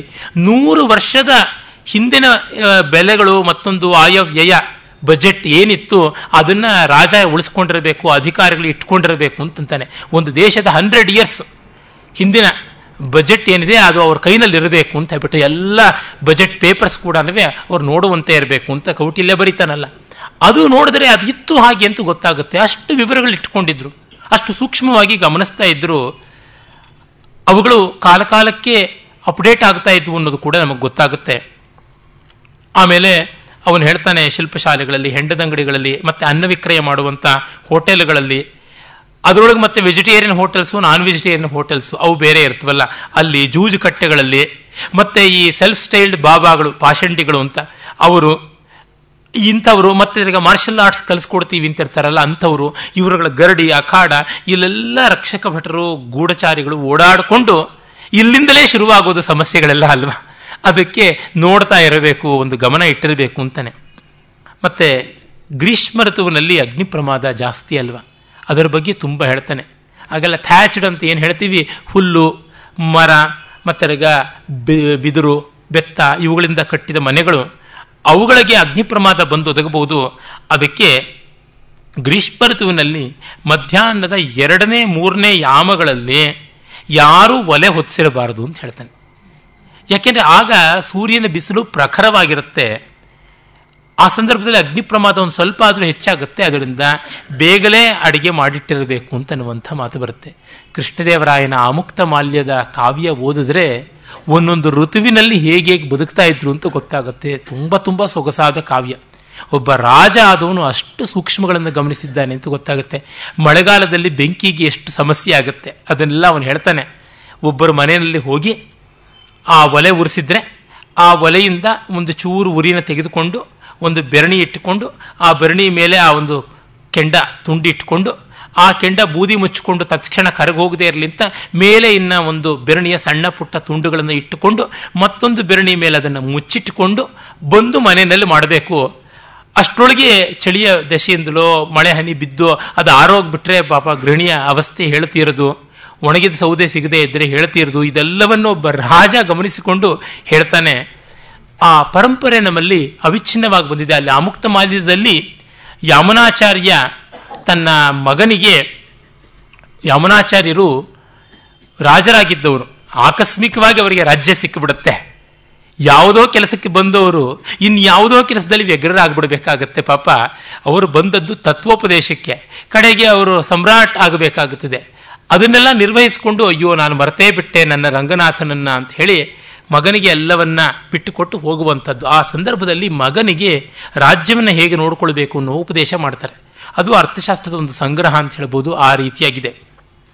ಅಂದರೆ ಯಾರೂ ಮರೀಲಿಲ್ಲ ನಮ್ಮ ಪರಂಪರೆಯಲ್ಲಿ. ಪ್ರತಿಯೊಬ್ಬರೂ ಆ ಕೊಂಡಿಯನ್ನ ಮುಂದುವರೆಸ್ತಾ ಇದ್ರು ಅಂತ ಗೊತ್ತಾಗುತ್ತೆ. So Kautilya is not a forgotten chapter of ancient India ಕಾಲ ಕಾಲಕ್ಕೆ ಅವರು ಸಂಬಂಧ ಮಾಡಿಕೊಳ್ತಾನೆ ಬಂದಿದ್ದಾರೆ ಅನ್ನೋದು ತಿಳಿಯುತ್ತೆ. ಆ ಒಂದು ಅಗ್ನಿ ಪ್ರಮಾದಕ್ಕೆ ಈ ರೀತಿಯಾದ ಒಂದು ಫಸ್ಟ್ ಪ್ರಿಸ ಒಂದು ಪ್ರಿವೆನ್ಷನ್ ಹೇಳ್ಕೊತಾನೆ. ಆಮೇಲೆ ಒಂದು ವೇಳೆ ಆ ಥರ ಮಾಡಿದ್ರೆ, ಅಂದರೆ ಯಾವುದೇ ಒಂದು ಯುಕ್ತವಾದ ಕಾರಣ ಇಲ್ಲದೆ ಸುಮ್ಮನೆ ಒಲೆ ಉರಿಸಿಬಿಟ್ರೆ ಎಂಟನೆಯ ಒಂದು ಅಂಶದ ಪಣ ದಂಡ ಕೊಡಬೇಕು ಅಂತ. ಮತ್ತೆ ಯಾರಾದರೂ ಮನೆಗೆ ಅರ್ಜೆಂಟಾಗಿ ಬಂದ್ಬಿಟ್ರು ಏನು ಅಂತಂದರೆ ಹಿತ್ತಲಿನಲ್ಲಿ ಒಲೆ ಇಟ್ಟು ಅಡುಗೆ ಮಾಡಿಕೊಳ್ಳಿ ಅಂತಂತಾನೆ ಮನೆ ಒಳಗಡೆ ಅಡುಗೆ ಮಾಡಬೇಡಿ ಅಂತಂತಾನೆ. ಅಂದರೆ ಕೌಟಿಲ್ಯ ಗಮನಿಸಿದ್ದಾನೆ ಸಮಸ್ಯೆಗಳನ್ನು ಅನ್ನುವುದು ನೋಡಿ. ಮತ್ತೆ ಹನ್ನೆರಡೂವರೆ ಗಳಿಗೆಯಿಂದ ಹದಿನೇಳುವರೆ ಗಳಿಗೆ, ಅಂದರೆ ಅಪ್ರಾಕ್ಸಿಮೇಟ್ಲಿ ಮಧ್ಯಾಹ್ನ ಹನ್ನೊಂದರಿಂದ ಎರಡು ಗಂಟೆವರೆಗೆ ಈ ಥರದ್ದು ರೆಸ್ಟ್ರಿಕ್ಷನ್ಸ್ ಉಂಟು. ಆಮೇಲೆ ನೀರಿನ ಗಡಿಗೆ, ನೀರು ತುಂಬಿದಂಥ ತೊಟ್ಟಿ, ಏಣಿ, ಕೊಡಲಿ, ಮೊರ, ಮತ್ತು ಹುಲ್ಲು ಮೊದಲಾದವನ್ನು ಎಳೆದಾಕುವಂಥ ಸಾಧನ, ಕೊಕ್ಕೆ, ಇವೆಲ್ಲ ಇರಬೇಕು ಅಂತ. ಯಾಕೆಂದರೆ ಎಲ್ಲಿಯೋ ಒಂದು ಕಡೆ ಉರಿತಾ ಇದೆ ಅಂದರೆ ಮಾಡಿಂದ ಬೆಂಕಿ ಆ ಹುಲ್ಲಿನ ಅಷ್ಟು ಭಾಗನ ಕೊಕ್ಕೆಯಿಂದ ಎಳೆದ ನೆಲಕ್ಕೆ ಹಾಕಿಬಿಟ್ರೆ ಅದು ಅಷ್ಟು ಹಬ್ಬೋದು ನಿಲ್ಲುತ್ತಲ್ವ? ಈ ಥರದ್ದೆಲ್ಲ ಮನೆ ಮುಂದೆ ಇಟ್ಟಿರಬೇಕು, ಎಟಕುವಂತೆ ಇಟ್ಟಿರಬೇಕು. ಹಾಗಿಲ್ಲದೆ ಇದ್ದರೆ ಅವರಿಗೆ ಒಂದು ಪಣ ದಂಡ ಹಾಕಬೇಕು ಅಂತಂತಾರೆ. ಪ್ರತಿಯೊಂದು ಮನೆಯಲ್ಲೂ. ಮನೆ ಮುಂದೆ ಒಂದು ದೊಡ್ಡ ಬಾಣಿ ತುಂಬ, ನೀರು, ಇನ್ನೊಂದು ಬಾಣಿ ತುಂಬ ಮರಳು ಇವುಗಳನ್ನು ಇಟ್ಟೇ ಇರಬೇಕು ಅಂತಂತಾನೆ. ಮತ್ತೆ ಗ್ರೀಷ್ಮದಲ್ಲಿ ಮನೆಯ ಮೇಲಿನ ಮಾಳು ಇತ್ ಮಾಡು ಇತ್ಯಾದಿ ಇರ್ತಲ್ಲ, ಅನಿವಾರ್ಯವಾದ ಜಾಗಕ್ಕೆ ಬಿಟ್ಟು ಮಿಕ್ಕ ಕಡೆಯಲ್ಲೆಲ್ಲರೂ ಓಪನ್ ಆಗಿ ಬಿಟ್ಟಿರಬೇಕು ಅಂತಾನೆ. ಮಳೆಗಾಲದಲ್ಲಿ ಬೇಕಾದ್ರೆ ಮಳೆ ರಕ್ಷಣೆಗೆ, ಚಳಿಗಾಲದಲ್ಲಿ ಬೇಕಾದ್ರೆ ಚಳಿಗಾಲಕ್ಕೆ ಅಂತ ರಕ್ಷಣೆ ಹಿಮ ಬೀಳದೇ ಇರಲಿ ಅಂತ ಮಾಡ್ಕೊಳ್ಳಿ. ಗ್ರೀಷ್ಮದಲ್ಲಿ ಎಕ್ಸ್ಟ್ರಾ ರೂಫ್ ಅಂತ ಏನಿದೆ ಅದನ್ನು ತೆಗೆದುಬಿಡಿ ಅಂತ ಹೇಳ್ಬಿಟ್ಟಂತಾನೆ. ಆಮೇಲೆ ಕಮ್ಮಾರರು, ಅಕ್ಕಸಾಲಿಗರು ಅವ್ರ ಕೆಲಸ ನಡೆಯಲೇಬೇಕಲ್ಲ ಅವ್ರದ್ದೆಲ್ಲ ಸೆಂಟ್ರಲೈಸ್ಡ್ ಆಗಿ ಒಂದು ಕಡೆ ಮಾಡಿಕೊಳ್ಳಬೇಕಾದ ವ್ಯವಸ್ಥೆ. ಅದು ಚರ್ಮಾಚ್ಛಾದಿತವಾಗಿರಬೇಕು. ಈ ಥರದ್ದನ್ನೆಲ್ಲವನ್ನು ಹೇಳ್ತಾನೆ. ಆಮೇಲೆ ನಾಲ್ಕು ಬೀದಿಗಳು ಸೇರುವ ಜಾಗ ಶೃಂಗಾಟಕ ಅಂತ ಕರಿತೀವಿ ಸರ್ಕಲ್ಸ್ ಅಲ್ಲಿ ಮತ್ತೆ ದಿಡ್ಡಿ ಬಾಗಿಲುಗಳು, ಕೋಟೆ ಕೊತ್ತಲಗಳ ಬಾಗಿಲುಗಳು, ಮತ್ತೆ ಕಣಜಗಳು, ಆಮೇಲಿಂದ ಯಾವುದೇ ಒಂದು ಉಗ್ರಾಣಗಳು, ಇಂಥ ಎಲ್ಲ ಜಾಗಗಳಲ್ಲಿ ಇನ್ನೂ ಹೆಚ್ಚಿನ ಪ್ರಮಾಣದಲ್ಲಿ ಜಲ, ಮರಳು ಇತ್ಯಾದಿಗಳ ಸಂಗ್ರಹ ಇರಬೇಕು. ಮತ್ತೆ ಮನೆ ಉರಿತಾ ಇರೋದನ್ನ ನೋಡಿ, ಯಾರದೇ ಮನೆ ಉರಿತಾ ಇರೋದನ್ನ ನೋಡಿ, ಅದಕ್ಕೆ ನೆರವಿಗೆ ಧಾವಿಸದೇ ಇದ್ದವರಿಗೆ ಪೆನಾಲ್ಟಿ ಅಂತ ಹೇಳ್ತಾನೆ. ಆರು ಪಣ ದಂಡ. ಆಮೇಲೆ ರಸ್ತೆನಲ್ಲಿ ಕಸ ಹಾಕುವವರಿಗೆ ಎಂಟನೇ ಒಂದು ಪಣ ದಂಡ ಹಾಕಬೇಕು ಅಂತಾನೆ. ರಸ್ತೆನಲ್ಲಿ ಕೆಸರು ಮಾಡಿದ್ರೆ ಅವರಿಗೆ ನಾಲ್ಕನೇ ಒಂದು ಭಾಗ ದಂಡ ಅಂತ ಹೇಳ್ತಾನೆ. ರಾಜಮಾರ್ಗ ಟ್ರಾಫಿಕ್ ಇರೋ ಜಾಗದಲ್ಲಿ ಮಾಡಿದ್ರೆ ಅದಕ್ಕೆ ಎರಡು ಪಟ್ಟು ದಂಡ ಹಾಕಬೇಕು ಅಂತಂತಾನೆ. ಮತ್ತೆರ್ಗ ಮಲಮೂತ್ರ ವಿಸರ್ಜನೆ ಮಾಡಿದ್ರೆ ಒಂದು ಪಣ, ಅರ್ಧ ಪಣ ದಂಡವನ್ನು ಹಾಕಬೇಕು ಅಂತಂತಾನೆ. ರಾಜಮಾರ್ಗ, ಪುಣ್ಯಸ್ಥಳ, ಕೆರೆ, ದೇವಸ್ಥಾನ, ಅರಮನೆ, ಭಂಡಾಗಾರ, ಇಲ್ಲಿ ಇನ್ನಿನ್ನೂ ಜಾಸ್ತಿ ದಂಡ ಹಾಕಬೇಕು ಅಂತಂತಾನೆ. ಮತ್ತೆ ನಾಯಿಯನ್ನೋ, ಮತ್ತೊಂದು ಇಲಿಯನ್ನೋ ಸತ್ತೋಗಿರೋದನ್ನು ಬೀದಿಗೆ ಎಸೆದ್ರೆ ಅದಕ್ಕೆ ಮೂರು ಪಣ ದಂಡ ಅಂತ ಹೇಳ್ಬಿಟ್ಟಂತಾನೆ. ಇನ್ನು ದೊಡ್ಡದು ಹೆಸರುಗತ್ತೆ, ಕತ್ತೆ, ಕುದುರೆ ಇತ್ಯಾದಿಗಳನ್ನು ಹಾಕಿದ್ರೆ ಆರು ಪಣ ದಂಡ ಅಂತ. ಮನುಷ್ಯನ ದೇಹವನ್ನೇ ಏನಾದ್ರು ಬಿಸಾಕಿದ್ರೆ ಐವತ್ತು ಪಣ ದಂಡ ಅಂತ ಹೇಳ್ಬಿಟ್ಟಂತಾನೆ. ಮತ್ತೆ ಶವಯಾತ್ರೆಯನ್ನ ನಿರ್ದಿಷ್ಟವಾದ ಮಾರ್ಗಗಳಲ್ಲಿ ಕೊಂಡೊಯ್ಯಬೇಕು ನಮ್ಮ ನಾಯಕ, ಅವನ ಶವ ಊರೆಲ್ಲ ಮೆರವಣಿಗೆ ಮಾಡ್ತೀವಿ ಅಂತ ಮಾಡೋ ಹಂಗಿಲ್ಲ. ಹಾಗೆ ಮಾಡಿದ್ರೆ ಪೂರ್ವ ಸಾಹಸ ದಂಡ ಅಂತ ಸೆಕೆಂಡ್ ಬೆಸ್ಟ್ ಪೆನಾಲ್ಟಿ ಹಾಕಬೇಕು ಅಂತಂತಾನೆ. ಎಷ್ಟು ನಾವು ಕಲ್ಪಿಸಿಕೊಳ್ಳಕ್ಕಾಗದೇ ಇರುವಂತ ಏರಿಯಾಸಲ್ಲಿ ಕೂಡ ಅವನ ಮನಸ್ಸು ತೆರೆಕೊಂಡು ನೇರ ಹೋಗ್ತಾ ಇರುತ್ತೆ. ಮತ್ತೆ ಸ್ಮಶಾನ ಬಿಟ್ಟು ಇನ್ನೊಂದು ಕಡೆ ಹುಳ್ತೀವಿ ನಮ್ಮ ನಾಯಕನಿಗೆ ಒಂದು ದೊಡ್ಡ ಪಾರ್ಕ್ ಮಾಡ್ತೀವಿ, ಒಂದು ಮಾನ್ಯುಮೆಂಟ್ ಮಾಡ್ತೀವಿ, ಶಕ್ತಿ ಸ್ಥಳ, ಅಶಕ್ತಿ ಸ್ಥಳ, ನಿಶಕ್ತಿ ಸ್ಥಳ ಅಂತ ಮಾಡ್ತೀವಿ ಅಂದ್ರೆ ಇಲ್ಲ. ಎಲ್ಲರಿಗೂ ಒಂದೇ ಸ್ಮಶಾನ. ಅಂತ ಹೇಳಿಬಿಟ್ಟು ಬೇಕಾದ್ರೆ ನಿಮ್ಮ ನಿಮ್ಮ ವರ್ಣಗಳಿಗೆ ಕುಲಕ್ಕೆ ಬೇಕಾದ್ರೆ ಬೇರೆ ಬೇರೆ ಸ್ಮಶಾನ ಇರಲಿ. ಆದರೆ ಸ್ಮಶಾನಕ್ಕೆ ಹೋಗಬೇಕೆ ಹೊರತು ಪಾರ್ಕ್ಗಳನ್ನಾಗಲಿ ಮತ್ತೊಂದನ್ನಾಗಲಿ ಸ್ಮಶಾನವಾಗಿ ಕನ್ವರ್ಟ್ ಮಾಡ್ಕೊಳ್ಳುವ ಹಾಗೆ ಇಲ್ಲ. ಸ್ಟುಡಿಯೋಗಳಿಂದ ಮತ್ತೊಂದನ್ನು ಪಾರ್ಕ್ ಮಾಡುವ ಹಾಗಿಲ್ಲ. ಸ್ಮಶಾನ ಮಾಡುವ ಹಾಗಿಲ್ಲ ಅಂತಂತಾನೆ. ಯಾಕೆಂದ್ರೆ ಪ್ರೆಸಿಡೆನ್ಸ್ ಕ್ರಿಯೇಟ್ ಆಗಿಬಿಡುತ್ತೆ. ಅದೊಂದು ದೊಡ್ಡ ದುಂದಾಗ್ಬಿಡುತ್ತೆ ಎನ್ನುವಂಥದ್ದು. ನೆಲ ಮೊದಲಾದವುಗಳ ಬೆಲೆ ಅಮೂಲ್ಯವಾದದ್ದಲ್ವ? ಮತ್ತೆ ನೋಡಿ ರಾತ್ರಿ ಹೊತ್ತು ಹೊತ್ತು ಗೊತ್ತಿಲ್ಲದೆ ಓಡಾಡುವರ ಬಗ್ಗೆ ಪೆನಾಲ್ಟಿ ಹಾಕಬೇಕು ಅಂತ ಹೇಳ್ತಾನೆ. ಎಲ್ರಿಗೂ ಪೆನಾಲ್ಟಿ ಹಾಕ್ಬಿಟ್ರೆ ಹೇಗೆ? ಅದಕ್ಕೆ ಕ್ಲಾಸಸ್ ಹೇಳ್ತಾನೆ. ಸೂಲಗಿತ್ತಿಯರಿಗೆ ಇಲ್ಲ. ಯಾವುದೋ ರಾತ್ರಿ ಪಾಪ ಹೆರಿಗೆ ಮಾಡೋದಕ್ಕೆ ಹೋಗಬೇಕಾಗಿರುತ್ತೆ. ಅದಕ್ಕೆ ಅವರಿಗೆ ಪೆನಾಲ್ಟಿ ಇಲ್ಲ. ಒನ್ ಟ್ವೆಂಟಿಯಾಗಿ ಸೂಲಗಿತ್ತಿರು ಓಡಾಡೋಕ್ಕಾಗೋಲ್ಲ. ಹಿಂಗಸರು ಪಾಪ, ಅವರಿಗೆ ಎಸ್ಕಾರ್ಟ್ ಮಾಡೋರಿಗೆ ಪೆನಾಲ್ಟಿ ಇಲ್ಲ. ಮತ್ತೆ ವೈದ್ಯರಿಗೆ ಇಲ್ಲ. ಆಮೇಲೆ ಯಾರ ಮನೇಲೂ ಸತ್ತೋಗ್ಬಿಟ್ಟಿದ್ದಾರೆ. ಅದಕ್ಕಾಗಿ ಹೋಗಬೇಕು. ಶವ ಸಂಬಂಧಿಯಾಗಿ ಹೋಗುವಂಥವರಿಗೆ ಇಲ್ಲ. ಮತ್ತೆ ರಾಜ ಪರ್ಮಿಷನ್ ಕೊಟ್ಟಂತ ನೈಟ್ ಶೋಸ್ ಇರ್ತವಲ್ಲ ನಾಟಕಗಳದು, ಅದಕ್ಕೆ ಹೋಗಿ ಬರುವಂತ ಪ್ರೇಕ್ಷಕರಿಗೆ ಇಲ್ಲ. ಸೆಕೆಂಡ್ ಶೋ ಸಿನಿಮಾಗಳಿಗೆ ಹೋಗಿ ಬರೋರಿಗಿಲ್ಲ ಅಂತ. ಆಮೇಲೆ ನಗರಾಧಿಕಾರಿಯನ್ನ ಏನೋ ಕಳ್ತನ ಆಯಿತು, ಮತ್ತೇನೋ ತೊಂದರೆ ಆಯಿತು ಅಂತ ಕಂಪ್ಲೇಂಟ್ ಮಾಡೋದಕ್ಕೆ ಹೋಗ್ತಾರಲ್ಲ, ಅಂಥವ್ರಿಗೆ ಇಲ್ಲ. ಆಮೇಲೆ ಅಗ್ನಿ ಭಯ ಎಲ್ಲೋ ಉಂಟಾಯಿತು, ತಕ್ಷಣ ಧಾವಿಸ್ತೀವಿ, ಬೆಂಕಿ ಆರಿಸೋದಕ್ಕೆ ಅಂಥ ಸಹಾಯ ಮಾಡುವವರಿಗೆ ಇಲ್ಲ. ಮತ್ತೆ ಹೋಗುವಾಗ ದೀಪಗಳನ್ನು ಹಿಡ್ಕೊಂಡು ಹೋಗಬೇಕು. ಬೆಳದಿಂಗಳಿದ್ದಾಗ ಪರವಾಗಿಲ್ಲ, ಇಲ್ಲದೆ ಇದ್ರೆ ದೀಪ ಕೈನಲ್ಲಿ ಇಲ್ಲದೆ ಇದ್ರೆ ದಂಡ. ಈ ಥರದ್ದೆಲ್ಲವನ್ನ ಹೇಳ್ತಾನೆ. ಆಮೇಲೆ ಎಲ್ಲರಿಗೂ ಸಂಚಾರ ಇರತಕ್ಕಂಥ ಸಂದರ್ಭದಲ್ಲಿ ಕೂಡ ಬೇಕು ಅಂತಲೇ ವೇಷ ಮರೆಸ್ಕೊಂಡು, ಮುಖವಾಡ ಹಾಕ್ಕೊಂಡು ತಿರುಗೋರಿದ್ರೆ ಅವರಿಗೆ ದಂಡ ಹಾಕೋದು ಅಂತ. ಅವನು ಸನ್ಯಾಸಿಯೇ ಇರ್ಬೋದು, ಯಾರೇ ಇರ್ಬೋದು, ಅವರೆಲ್ಲರಿಗೂ ದಂಡ ಹಾಕೋದು ಅಂತ ಮಾಡ್ತಾನೆ. It was a very fine government ಅಂತ ಅನ್ಸುತ್ತೆ. ಆಮೇಲೆ, ಈ ವಾದ ವಿವಾದಗಳು, ತಕರಾರುಗಳಿಗೆ ಸಂಬಂಧಪಟ್ಟಂತೆ ಲಿಟಿಗೇಷನ್ಸ್ ಇವೆಯಲ್ಲ, ಅದು ವಿಶೇಷವಾಗಿ ಬರುತ್ತೆ. ಈ ಭಾಗ ಮನು ಯಾಜ್ಞವಲ್ಕ್ಯ ಮತ್ತೆ ಪರಾಶರ ಮೊದಲಾದ ಪ್ರಸಿದ್ಧ ಸ್ಮೃತಿಕಾರರು. ಉದಾಹರಣೆಗೆ ವಿಷ್ಣು ಧರ್ಮ, ನಾರದೀಯ ವಿಷ್ಣು ಸ್ಮೃತಿ, ಈ ಥರದ ಸ್ಮೃತಿಗಳಲ್ಲಿ ಕೂಡ ಸಾಕಷ್ಟು ಬರ್ತವೆ ಮತ್ತು ಆ ವ್ಯಾಖ್ಯಾನಕಾರರು. ಮೇಧಾತಿಥಿ, ಕುಲ್ಲೂಕ ಭಟ್ಟ, ಭಾರುಚಿ, ನಂದಪಂಡಿತ, ವಿಜ್ಞಾನೇಶ್ವರ, ಮತ್ತೆ ಜಿಮೂತ ವಾಹನ, ಆಮೇಲೆ ಇವರು ವಿದ್ಯಾರಣ್ಯರು, ಮಾಧವಾಚಾರ್ಯರು ಅಂತ. ಇವರೆಲ್ಲರೂ ಕೂಡ ವ್ಯಾಖ್ಯಾನಕಾರರು ಈ ತಕರಾರುಗಳ ಬಗ್ಗೆ ತುಂಬ ಹೇಳಿದ್ದಾರೆ. ಈ ವ್ಯವಹಾರಾಧ್ಯಾಯಗಳಲ್ಲಿ ಬೇಕಾದಷ್ಟು ಬರ್ತವೆ ಕೌಟಿಲ್ಯನೂ ಅದನ್ನು ಸಾಕಷ್ಟು ಕಾನ್ಸಂಟ್ರೇಟ್ ಮಾಡಿದ್ದಾನೆ. ಕೆಲವರು ಪಾಪ ಗುಟ್ಟಾಗಿ ಮಾನ ಹೋಗುತ್ತೆ ಅಂತ ಮನೆ ಮಠನ ಅಡ ಇಟ್ಟಿರ್ತಾರೆ. ನೀವು ಗುಟ್ಟಾಗಿ ಇಟ್ಬಿಟ್ರಿ ಅಂತಂದರೆ ಅದಕ್ಕೊಂದು ನ್ಯಾಯವಾದ ಕಾರಣ ಇರುತ್ತೆ. ಅದಕ್ಕಾಗಿ ಅಂಥ ಸಂದರ್ಭದಲ್ಲಿ ಅಡ ಇಟ್ಟಿದ್ದು ನಿಲ್ಲತ್ಯ ಇಲ್ವ, ಸಿಂಧುವ, ಅಸುಂಧುವ ಅನ್ನೋದರ ಚರ್ಚೆ ಮಾಡಿ ಹೇಳ್ತಾನೆ.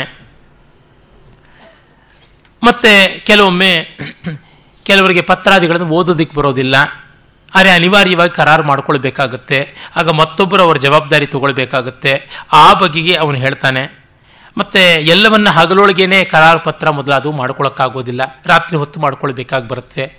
ಆ ಕಾಲದಲ್ಲಿ ಅಂಥ ಸಂದರ್ಭಕ್ಕೆ ವ್ಯಾಲಿಡೇಷನ್ ಹೇಗೆ? ಅದರ ಬಗ್ಗೆ ಚರ್ಚೆ ಮಾಡ್ತಾನೆ. ಮತ್ತೆ ಯಾರಿಗೂ ಗೊತ್ತಿಲ್ಲದೆ ಮದುವೆ ಮಾಡ್ಕೊಂಡು ಬಿಡ್ತಾರೆ ಕದ್ದು ಮದುವೆ, ಗಾಂಧರ್ವ ವಿವಾಹ. ಆ ಸಂದರ್ಭದಲ್ಲಿ ವಿಮೆನ್ಸ್ ರೈಟ್ಸು ಎಲ್ಲ ನಡೆಯುತ್ತವ ಖಂಡಿತ ನಡೆಯುತ್ತವೆ ಅನ್ನುವಂಥ ಮಾತನ್ನೆಲ್ಲ ಹೇಳ್ತಾನೆ. ಆಗ ಮದುವೆನ ಅವನು ಏನು ಹೇಳ್ತಾನೆ ಅಂದರೆ, ಸರ್ವ ವ್ಯವಹಾರಗಳಿಗೂ ಮದುವೆ ಮೂಲ ಅಂತ. ವ್ಯವಹಾರ ಅನ್ನುವಾಗ ಲಿಟಿಗೇಷನ್ ಅನ್ನುವ ಅರ್ಥ ಕೂಡ ಇದೆ ಸಂಸ್ಕೃತದಲ್ಲಿ. ಅದು ನೋಡಿದಾಗ ಗೊತ್ತಾಗುತ್ತೆ, ಮದುವೆಗೆ ಸಂಬಂಧಪಟ್ಟಂತೆ ಅದು ಎಷ್ಟೊಂದು ಲಿಟಿಗೇಷನ್ಸ್ ಅನ್ನ, ಆ ಸ್ತ್ರೀಧನಕ್ಕೆ ಸಂಬಂಧಪಟ್ಟಂತೆ ಅದು ಎಷ್ಟು ವಿವರಗಳನ್ನು ಕೊಡ್ತಾನೆ ಅಂತಂದ್ರೆ ಡೀಟೇಲ್ಸ್ ಹುಡುಕೊಂಡು ಹೋದಷ್ಟು ಮೈಂಡ್ ಬಾಗ್ಲಿಂಗ್ ಅಂತೀವಲ್ಲ, ಆ ರೀತಿಯಾಗಿರುತ್ತದೆ. ಮತ್ತೆ ತಂದೆ ಬೇರೆಯ ಜಾತಿಯವರನ್ನು ಮದುವೆ ಆಗಿರ್ತಾನೆ. ಆ ಜಾತಿಯ ಸ್ತ್ರೀಯರಲ್ಲಿ ಒಂದು ನಾಲ್ಕು ಜನ ಮಕ್ಕಳಿರ್ತಾರೆ. ಅವರಿಗೆ ಆಸ್ತಿ ಎಷ್ಟರ ಮಟ್ಟಿಗೆ ಸಲ್ಲುತ್ತದೆ? ಈ ಬಗೆಗೆ. ಮತ್ತೆ ಅವಿಭಕ್ತ ಕುಟುಂಬದಲ್ಲಿ ರೆಸ್ಪಾನ್ಸಿಬಿಲಿಟಿ ಹೇಗೆ? ಕೌಟಿಲ್ಯ ಮಕ್ಕಳಿಗೆಲ್ಲ ಈಕ್ವಲ್ ಶೇರ್ಸ್ ಹೇಳ್ತಾನೆ. ಯುರೋಪಿನ ತರಹ, ಇಂಗ್ಲೆಂಡಿನ ತರಹ ಅಲ್ಲ. ಅದು ಒಂದು ಗಾದೆಯೇ ಉಂಟಲ್ಲ. British empire was the product of younger children ಅಂತ. ದೊಡ್ಡವರೆಲ್ಲ ಆಸ್ತಿ ಇಟ್ಕೊಂಡಿದ್ದರಿಂದ ಚಿಕ್ಕ ಮಕ್ಕಳಿಗೆ ಆಸ್ತಿ ಇಲ್ಲದ ಕಾರಣವೇ ಅವರು ಪ್ರಪಂಚದ ಮೇಲೆಲ್ಲ ಹೋದರು ಸಂಚಾರಕ್ಕೆ. ಆಸ್ಟ್ರೇಲಿಯಾದಿಂದ ಮೊದಲುಗೊಂಡು ಆಫ್ರಿಕಾವರೆಗೆ ಎಲ್ಲವನ್ನ ಆಕ್ರಮಿಸಿಕೊಂಡ್ರು ಅಂತ. ಅದು ಹಾಗಾಗಬಾರದು ಅಂತಲೂ ಏನೋ ಕೌಟಿಲ್ಯ. ಎಲ್ಲರಿಗೂ ಮಾಡಿಕೊಡಬೇಕು ಅಂತ ಹೇಳ್ತಾನೆ. ಆದರೆ ಆಸ್ತಿ ಇಲ್ಲದೇ ಇದ್ರೂ ಕೂಡ ಜ್ಯೇಷ್ಠರಾದವರು ಕನಿಷ್ಠನ ನೋಡಿಕೊಳ್ಳಬೇಕು ಅನ್ನುವಂಥ ಮಾತನ್ನ ಹೇಳ್ತಾನೆ. ಮತ್ತೆ ವೃದ್ಧರ ರೈಟ್ಸು ಅವುಗಳ ಬಗ್ಗೆ ಕೂಡ ಅವನು ಸಾಕಷ್ಟು ವಿವರಗಳನ್ನು ಹೇಳ್ತಾನೆ. ಆಮೇಲೆ ಆ ಲಿಟಿಗೇಷನ್ ಅನ್ನು ಹೇಗೆ ನಡೆಸಬೇಕು ಕೋರ್ಟ್ ಪ್ರೊಸೀಡಿಂಗ್ಸ್ ಹೇಗೆ, ವಾದಿ ಪ್ರತಿವಾದಿಗಳ ರೀತಿ ಹೇಗೆ, ಪತ್ರ ವ್ಯವಹಾರಗಳು ಯಾವ ಥರ ಇರಬೇಕು, ಸಾಕ್ಷಿಗಳು ಹೇಗೆ, ಸಾಕ್ಷಿಗಳ ವಿಚಾರಣೆಗಳು ಯಾವ ರೀತಿ ನಡೀಬೇಕು, ಅವರ ಪ್ರತಿಜ್ಞೆ ಹೇಗೆ ಮಾಡಬೇಕು, ಅದನ್ನೆಲ್ಲವನ್ನು ಹೇಳ್ತಾನೆ. ಚತುರ್ವರ್ಣಾಶ್ರಮಸ್ಯಾಯಂ ಲೋಕಾಸ್ಯಾಚಾರ ರಕ್ಷಣಾತ್ ನಶ್ಯತಾಂ ಸರ್ವಧರ್ಮಾಣಾಂ ರಾಜಧರ್ಮ ಪ್ರವರ್ತಕ ರಾಜಧರ್ಮ ಪ್ರವರ್ತಕ, ಧರ್ಮಶ್ಚ ವ್ಯವಹಾರಶ್ಚ ಚರಿತ್ರಂ ರಾಜಶಾಸನಂ, ವಿವಾದಾರ್ಥಶ್ಚತುಷ್ಪಾದ ಪಶ್ಚಿಮ ಪೂರ್ವಬಾಧಕ ಅತ್ರ ಸತ್ಯಸ್ಥಿತೋ ಧರ್ಮೋ ವ್ಯವಹಾರಸ್ತು ಸಾಕ್ಷಿಷು ಚರಿತ್ರಂ ಸಂಗ್ರಹೇ ಪುಂಸಾಂ ರಾಜ್ಞಾಮಾಜ್ಞಾತು ಶಾಸನಂ ಅಂತ ಅವರು ಏನು ಹೇಳ್ತಾನೆ ಅಂದರೆ ಧರ್ಮ, ವ್ಯವಹಾರ, ಶೀಲ ಮತ್ತು ರಾಜಶಾಸನ ರೂಪ ಈ ರೀತಿಯಾಗಿ ಉಂಟು. ಇದರೊಳಗೆ ಧರ್ಮ, ವ್ಯವಹಾರ, ಶೀಲ, ಉತ್ತರೋತ್ತರ ಪ್ರಮಾಣ ಎಲ್ಲಕ್ಕಿಂತ ದೊಡ್ಡ ಪ್ರಮಾಣ ರಾಜಶಾಸನ ಅಂತ. ಅದಕ್ಕೆ ಯಾವುದೂ ಅಪೀಲೇ ಇಲ್ಲ ಅಂತ. ರಾಜಶಾಸನಕ್ಕೆ ನೆಕ್ಸ್ಟ್ ಅಂದರೆ ಶೀಲ ಅನ್ನುವಲ್ಲಿ ಹ್ಯೂಮನ್ ವ್ಯಾಲ್ಯೂಸ್ ಅಂತ ನಾನು, ನಾವು ಏನು ಹೇಳ್ತೀವಿ ಟೋಟಲ್ ವ್ಯಾಲ್ಯೂ ಕನ್ಸರ್ನ್ ಅದನ್ನು ತೋರಿಸ್ತಾನೆ. ರಾಜ್ಞ ಸ್ವಧರ್ಮ ಸ್ವರ್ಗಾಯ ಪ್ರಜಾ ಧರ್ಮೇಣ ರಕ್ಷಿತು. ಅರಕ್ಷಿತರು ಆಕ್ಷೇಪ್ತರುವ ಮಿಥ್ಯಾದಂಡ ಮತೋನ್ಯತ ಅಂತ. ಸುಮ್ಮ ಸುಮ್ಮನೆ ದಂಡ ಹಾಕಿಬಿಟ್ರೆ ಮಿಥ್ಯಾದಂಡ ಅಂತ ಕರೀತಾರೆ. ಅದರಿಂದ ರಾಜನಿಗೆ ನರಕ ಬಿಟ್ಟು ಇನ್ಯಾವುದು ಬರೋಲ್ಲ. ಪ್ರಾಮಾಣಿಕವಾದ ಸತ್ಯದಂಡನಾದಂಥ ರಾಜನಿಗೆ ಮಾತ್ರ ಸ್ವರ್ಗ ಸಿಗುವಂಥದ್ದು ಅಂತ ಹೇಳ್ತಾನೆ. ಮತ್ತೆ ದಂಡೋಹಿ ಕೇವಲೋ ಲೋಕೆ ಪರಂ ಕ್ಷೇಮಂಚ ರಕ್ಷತಿ ರಾಜ್ಞಾ ಪುತ್ರ ಪುತ್ರೇಚ ಶತ್ರವು ಚ ಯಥಾದೋಷಂ ಸಮಂಧೃತ ಅಂತ ಹೇಳ್ತಾ ಮಗನಿಗೆ ಶತ್ರುವಿಗೆ ಕೂಡ ಅವರವರ ಅಪರಾಧಕ್ಕನುಸಾರವಾಗಿ ಪಕ್ಷಪಾತ ಇಲ್ಲದೆ ದಂಡ ಮಾಡಿಸಬೇಕು. ಆ ಒಂದು ದಂಡವೇ ರಾಜನನ್ನು ಇಹಪರದಲ್ಲಿ ಕಾಪಾಡುತ್ತೆ ಅಂತ. ದ್ವೇಷೋಪಿ ಸಮ್ಮತಃ ಶಿಷ್ಟ ಅಂತ ಕಾಳಿದಾಸ ಹೇಳ್ತಾನಲ್ಲ ದ್ವೇಷೋಪಿ ಸಮ್ಮತಃ ಶಿಷ್ಟ.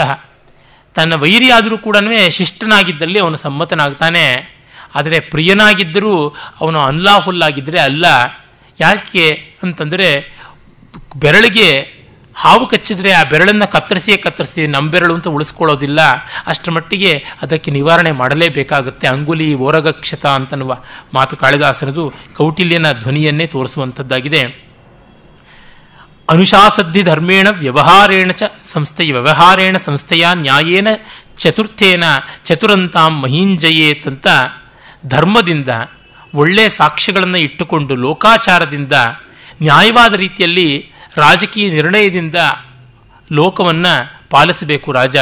ಸಂಸ್ಥೆಯ ಧರ್ಮಶಾಸ್ತ್ರೇಣ ಶಾಸ್ತ್ರಂ ವಾ ವ್ಯಾವಹಾರಿಕಂ ಯಸ್ಮಿನ್ನರ್ಥೇ ವಿರುದ್ಧೇತ ಧರ್ಮೇಣಾರ್ಥಂ ವಿನಿಶ್ಚಯೇತ್ ಶಾಸ್ತ್ರಂ ವಿಪ್ರತಿಪದ್ಯೇತ ಧರ್ಮ ನ್ಯಾಯೇನ ಕೇನಚಿತ್ ನ್ಯಾಯಸ್ತತ್ರ ಪ್ರಮಾಣಂ ಸ್ಯಾತ್ ತತ್ರ ಪಾಠೋ ಹಿ ನಶ್ಯತಿ ಅಂತ ಹೇಳ್ತಾ ಲೋಕಾಚಾರ ಧರ್ಮಾಚಾರ ಇವುಗಳಿಗೆ ವಿರುದ್ಧ ಅನಿಸುವ ರಾಜಶಾಸನವನ್ನು ಮತ್ತೆ ವೆರಿಫೈ ಮಾಡಬೇಕಾಗುತ್ತೆ ರಾಜವಚನ ಮತ್ತು ಸಾಕ್ಷಿವಚನ ಇವುಗಳಿಗೆ ಧರ್ಮಶಾಸ್ತ್ರಕ್ಕೆ ವೈರುಧ್ಯ ಬಂದಾಗ ಕಟ್ಟಕಡೆಯಲ್ಲಿ ಧಾರ್ಮಿಕನಾದ ರಾಜನ ಮಾತೆ ಮುಖ್ಯ ಅಂತ ಅಂದರೆ ಯಾವುದೋ ಒಂದು ಪುಸ್ತಕ ಅನ್ನೋದನ್ನು ದೊಡ್ಡದಾಗಿ ಇಟ್ಟುಕೊಂಡು ಹೋಗುವಂಥದ್ದಲ್ಲ, ಸ್ವಂತದ ವಿವೇಕ ಬೇಕು ಅಂತ ಅನ್ವೀಕ್ಷಿಕೆ ಅಂತ ಅನ್ನೋದನ್ನು ಮೊದಲನೇ ದಿವಸವೇ ಹೇಳಿದ್ದೆ, ಪ್ರದೀಪ ಸರ್ವವಿದ್ಯಾನಾಮ್ ಅಂತ.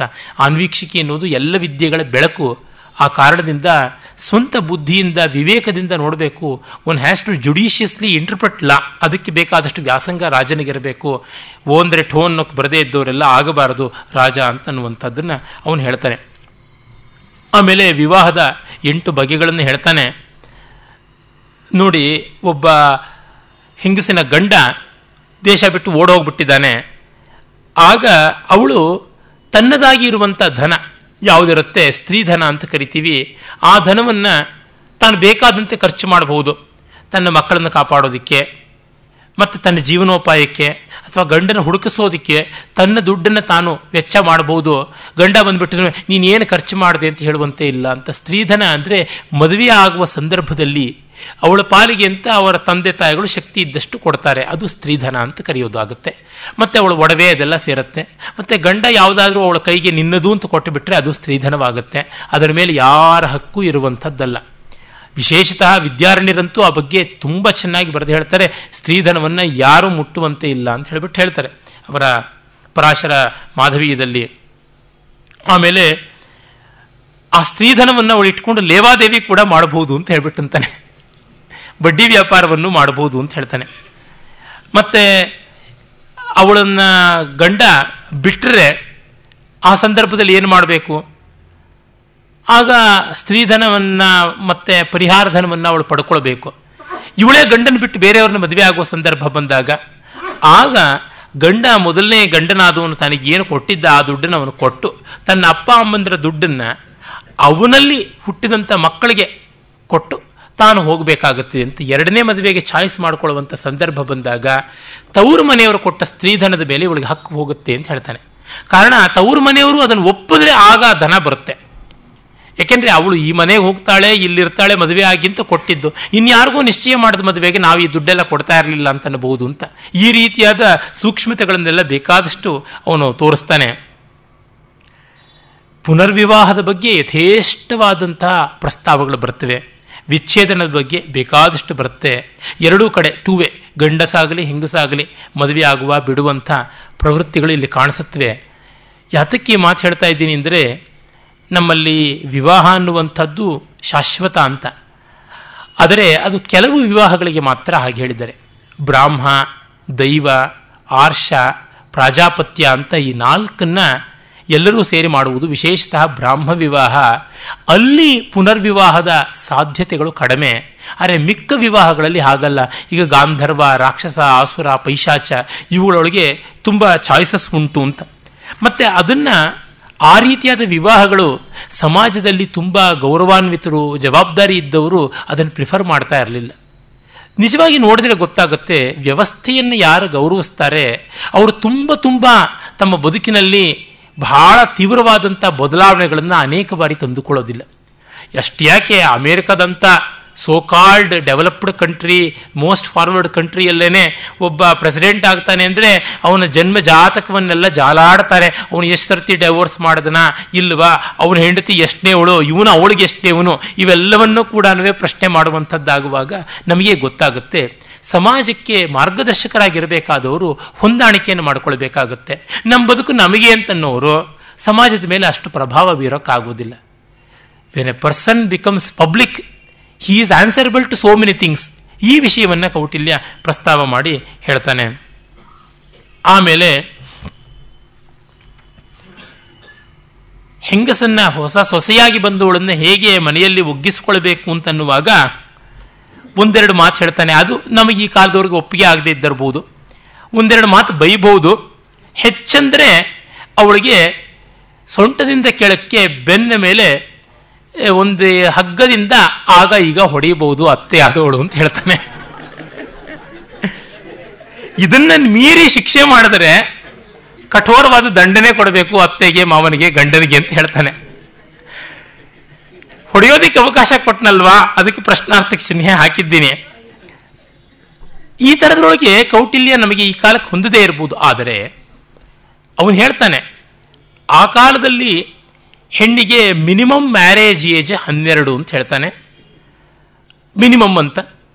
ಮ್ಯಾರೇಜ್ ಏಜ್ ಆಮೇಲೆ ಮ್ಯಾಕ್ಸಿಮಮ್ ಅನ್ನೋದು ಎಷ್ಟು ಆಗಬಹುದು ಅಂತ ಹೇಳ್ಬಿಟ್ಟು, ಅದಕ್ಕಿಂತ ಚಿಕ್ಕ ವಯಸ್ಸಿಗೆ ಅಲ್ಲ ಅಂತ. ಅಂದರೆ ಮನುಸ್ಮೃತಿಯಲ್ಲಿ ಅಷ್ಟೇ ವರ್ಷೇ ಭವೇತ್ ಕನ್ಯಾ ಅಂತ ಎಂಟನೇ ವಯಸ್ಸಿಗೆ ಮದುವೆ ಮಾಡಿಬಿಡಬೇಕು ಅಂತ ಹೇಳ್ತಾರಲ್ಲ ಕೌಟಿಲ್ಯ ಹಾಗೆ ಹೇಳೋದಿಲ್ಲ. ಇದು ಮಿನಿಮಮ್ ಈ ಹೊತ್ತಿಗೆ ಮಾಡಬೇಕು ಅಂತಲ್ಲ, ಪ್ರೌಢ ವಿವಾಹವೇ ಶಾಸ್ತ್ರಸಮ್ಮತವಾದದ್ದು ಅರೆ ಇದು ಮಿನಿಮಮ್ ಅಂತ ಇಟ್ಕೊಂಡಿರುವಂಥದ್ದು. ಮ್ಯಾಕ್ಸಿಮಮ್ ಎಷ್ಟು ಉಂಟು, ಏಜ್ ಬಾರ್ ಅನ್ನೋದಿಲ್ಲ ವಿವಾಹಕ್ಕೆ ಅನ್ನುವಂಥ ಮಾತು ಕೌಟಿಲ್ಯನ ಅಭಿಪ್ರಾಯದ್ದಾಗುತ್ತೆ. ಅದು ಈ ಕಾಲಕ್ಕೂ ಯುಕ್ತವಾದದ್ದು ಅಂತ ಅನ್ಸುತ್ತೆ. ಆಮೇಲೆ ಕೆಲವೊಮ್ಮೆ ಹೆಣ್ಣು ಮಕ್ಕಳು ತವ್ರ ಮನೆಯಲ್ಲಿ ಇದ್ದು ಬಿಡ್ತಾರೆ. ನಮಗೆ ಗಂಡ ಸರಿ ಹೋಗಲಿಲ್ಲ ಅಂತ ಹೇಳ್ಬಿಟ್ಟು. ಅದಕ್ಕೆ ನ್ಯಾಯವಾದ ಕಾರಣ ಉಂಟಾ ಅನ್ನುವಂಥದ್ದು ನೋಡಬೇಕು. ಮತ್ತೆ ತವರು ಮನೆಗೆ ಸಕಾರಣವಾಗಿ ಪ್ರಯಾಣ ಮಾಡ್ತಾ ಇರುವಂಥವಳನ್ನ ಗಂಡ ತಡೆದ್ರೆ ಅವನಿಗೆ ಹನ್ನೆರಡು ಪಣ ಪೆನಾಲ್ಟಿ ಹಾಕಬೇಕು ಅಂತ ಹೇಳ್ಬಿಟ್ಟು ಅಂತ ಹೇಳ್ತಾನೆ. ಮತ್ತೆ ತನ್ನ ತವರಿನ ಕಡೆಯವ್ರನ್ನ ಬೈತಾ ಇದ್ರೆ ಗಂಡ ಅಕಾರಣವಾಗಿ ಆ ಅತಿಥಿಗಳನ್ನ ಆ ಬಂಧುವರ್ಗವನ್ನು ಸರಿಯಾಗಿ ನಡೆಸ್ಕೊಳ್ಳದೆ ಇದ್ರೆ ದಂಡ ಅಂತ. ಹಾಗೆ ಇವಳದು ಅದೇ ತರ ವಯಸ್ಸು ವರ್ಷ ಅಂದ್ರೆ ಈ ಕಾಲಕ್ಕೆ ಇತ್ತೀಚೆಗೆ ನಮ್ಮ ದೇಶದಲ್ಲಿ ಕೆಲವು ಮಟ್ಟಿಗೆ ಕಾನೂನು ಒಳ್ಳೆಯ ಗಂಡಸರಿಗೆ ಅನ್ಯಾಯ ಆಗುವಂತೆ ಆಗ್ತಾ ಇದೆ ಅಂತ ಎಷ್ಟೋ ದೊಡ್ಡ ಚರ್ಚೆ ನಡೀತಾ ಇದೆ. ಆ ಹಿನ್ನೆಲೆಯಲ್ಲಿ ನೋಡಿದ್ರೆ ಕೌಟಿಲ್ಯ ಗಂಡಸಿಗೂ ಹೆಂಗಸಿಗೂ ಬಹುಮಟ್ಟಿಗೆ ನ್ಯಾಯವನ್ನು ಒದಗಿಸುವಂಥದ್ದು ವ್ಯವಸ್ಥೆ ಮಾಡಿದ್ದಾನೆ. ಮತ್ತೆ ಗಂಡ ಓಡೋಗ್ಬಿಟ್ರೆ ಏನು ಮಾಡಬೇಕು? ಅಧ್ಯಯನ ಮಾಡ್ತಾ ಇರ್ತಕ್ಕಂಥ ಬ್ರಾಹ್ಮಣ ಎಲ್ಲಿಗೂ ಹೊರಟೋಗ್ಬಿಟ್ರೆ ವ್ಯಾಸಂಗ ಇದೆಯೇ ಈ ಹಿನ್ನೆಲೆಯಲ್ಲಿ ಹೆಂಡತಿ ಆದವಳು ಮಕ್ಕಳಿಲ್ಲದ ಹೆಂಡತಿ ಹತ್ತು ವರ್ಷದವರೆಗೆ ಕಾಯಬಹುದು ಅವನಿಗಾಗಿ. ಮಕ್ಕಳಾದವಳು ಹನ್ನೆರಡು ವರ್ಷ ಅವನಿಗಾಗಿ ಕಾಯಬಹುದು. ಆಮೇಲೆ ಬೇರೆಯವ್ರನ್ನ ಮದುವೆ ಆಗಬಹುದು ಅಂತ. ಈ ರೀತಿ ಬೇರೆ ಬೇರೆ ವರ್ಣದವರಿಗೆ ಕಡಿಮೆ ಕಡಿಮೆ ಮಾಡ್ತಾ ಬರ್ತಾರೆ. ಅಂದರೆ ಸಮಾಜದಲ್ಲಿ ಯಾರಿಗೆ ಹೆಚ್ಚಿನ ತಿಳುವಳಿಕೆಯೋ, ಜವಾಬ್ದಾರಿಯೋ, ಸಂಸ್ಕಾರವೋ ಇದೆ ಅಂತೀವಿ, ಅವರು ಹೆಚ್ಚು ಕಾಲ ಗಂಡ ಆಗಲಿ ಹೆಂಡತಿ ಆಗಲಿ ಪುನರ್ವಿವಾಹವನ್ನು ಪೋಸ್ಟ್ಪೋನ್ ಮಾಡಬಹುದು, ತಡೆಯಬಹುದು ಅನ್ನುವಂಥ ಮಾತು ವಿವೇಕದ್ದು. ಯಾರಿಗೆ ಆ ಥರದ್ದಿಲ್ಲ ಪಾಪ. ಮತ್ತೆ ಸಾಮಾಜಿಕವಾದ ರಕ್ಷಣೆಯೂ ಕಡಿಮೆ ಅಂತಾಗುತ್ತೆ. ದೈಹಿಕವಾದಂಥ ಬಾಧ್ಯತೆ ಜಾಸ್ತಿ ಇದೆ ಅಂತ ಅನ್ಸುತ್ತೆ. ಆತ್ಮ ಸಂಸ್ಕಾರ ಕಡಿಮೆ ಆಗಿದೆ ಅನ್ಸುತ್ತೆ. ಅವರಿಗೆ ತತ್ಕ್ಷಣವೇನೆ ಅನಾಶ್ರಮಿಯಾಗಿಲ್ಲದೆ ಒಂದು ಆಶ್ರಮಕ್ಕೆ ಸೇರ್ಕೊಂಡು ಬಿಡಬೇಕು, ಮದುವೆ ಆಗಬೇಕು. ಅವರು ಗಂಡ, ಹೆಂಡತಿ ಬಾಳಬೇಕು ಅನ್ನುವಂಥ ಮಾತನ್ನು ಹೇಳ್ತಾನೆ. ಮತ್ತೆ ದೀರ್ಘ ಪ್ರವಾಸಿ, ಸನ್ಯಾಸಿ, ಮೃತ, ರೋಗಿ, ರಾಜದ್ರೋಹಿ ಇವರೆಲ್ಲರದು ಸಂದರ್ಭದಲ್ಲಿ ಇದ್ದಾಗ ಹೆಂಡತಿ ಏಳು ಋತುಗಳು. ಅಂದರೆ ಹದಿನಾಲ್ಕು ತಿಂಗಳು ಕಾಯಬಹುದು ಅಂತ. ಮಕ್ಕಳನ್ನು ಪಡೆದವಳು ಇನ್ನೂ ಒಂದು ಸ್ವಲ್ಪ ಹೊತ್ತು ವರ್ಷ ಕಾಯಬಹುದು ಒಂದು ವರ್ಷ ಎಕ್ಸ್ಟ್ರಾ ಆಗಬಾರದೇ ಇದ್ದಾಗ, ಒಪ್ಪಿಗೆ ಇದ್ದಲ್ಲಿ ತನ್ನ ಮೈದುನಂದರಲ್ಲಿ ಯಾರಾದರೂ ಇದ್ದರೆ ಮದುವೆ ಆಗಬಹುದು ಅಂತ. ಹಿಂದೆ ಇದ್ದಂಥದ್ದು ಈಗಲೂ ಪಂಜಾಬ್ ಹತ್ತ ಕಡೆ ಎಲ್ಲ ಇರುವಂಥದ್ದು. ದ್ವಿತೀಯೋವರಹ, ದೇವರಹ ಅಂತಲೇ ಆ ಮೈದುನನಿಗೆ ಅರ್ಥ ಉಂಟು ಅಂತ. ಅಂದರೆ ಯಾವ ಹೆಂಗಸು ಕೂಡ ಅತಂತ್ರವಾಗಬಾರದು ಯಾವ ವ್ಯವಸ್ಥೆ ಕೂಡ ಹದಗೆಡಬಾರದು ಅನ್ನುವುದು ಕೌಟಿಲ್ಯನ ಮುಖ್ಯವಾದ ಉದ್ದೇಶ ಅಂತ ನೋಡ್ಕೊಳ್ಬಹುದು. ಮತ್ತೆ ಮಕ್ಕಳಿಲ್ಲದವನ ಆಸ್ತಿ, ಅದು ಯಾವ ರೀತಿಯಾಗಿ ಅವನ ಒಡ ಹುಟ್ಟಿದವರಿಗೆ ಹೋಗುತ್ತೆ ಅಂತ.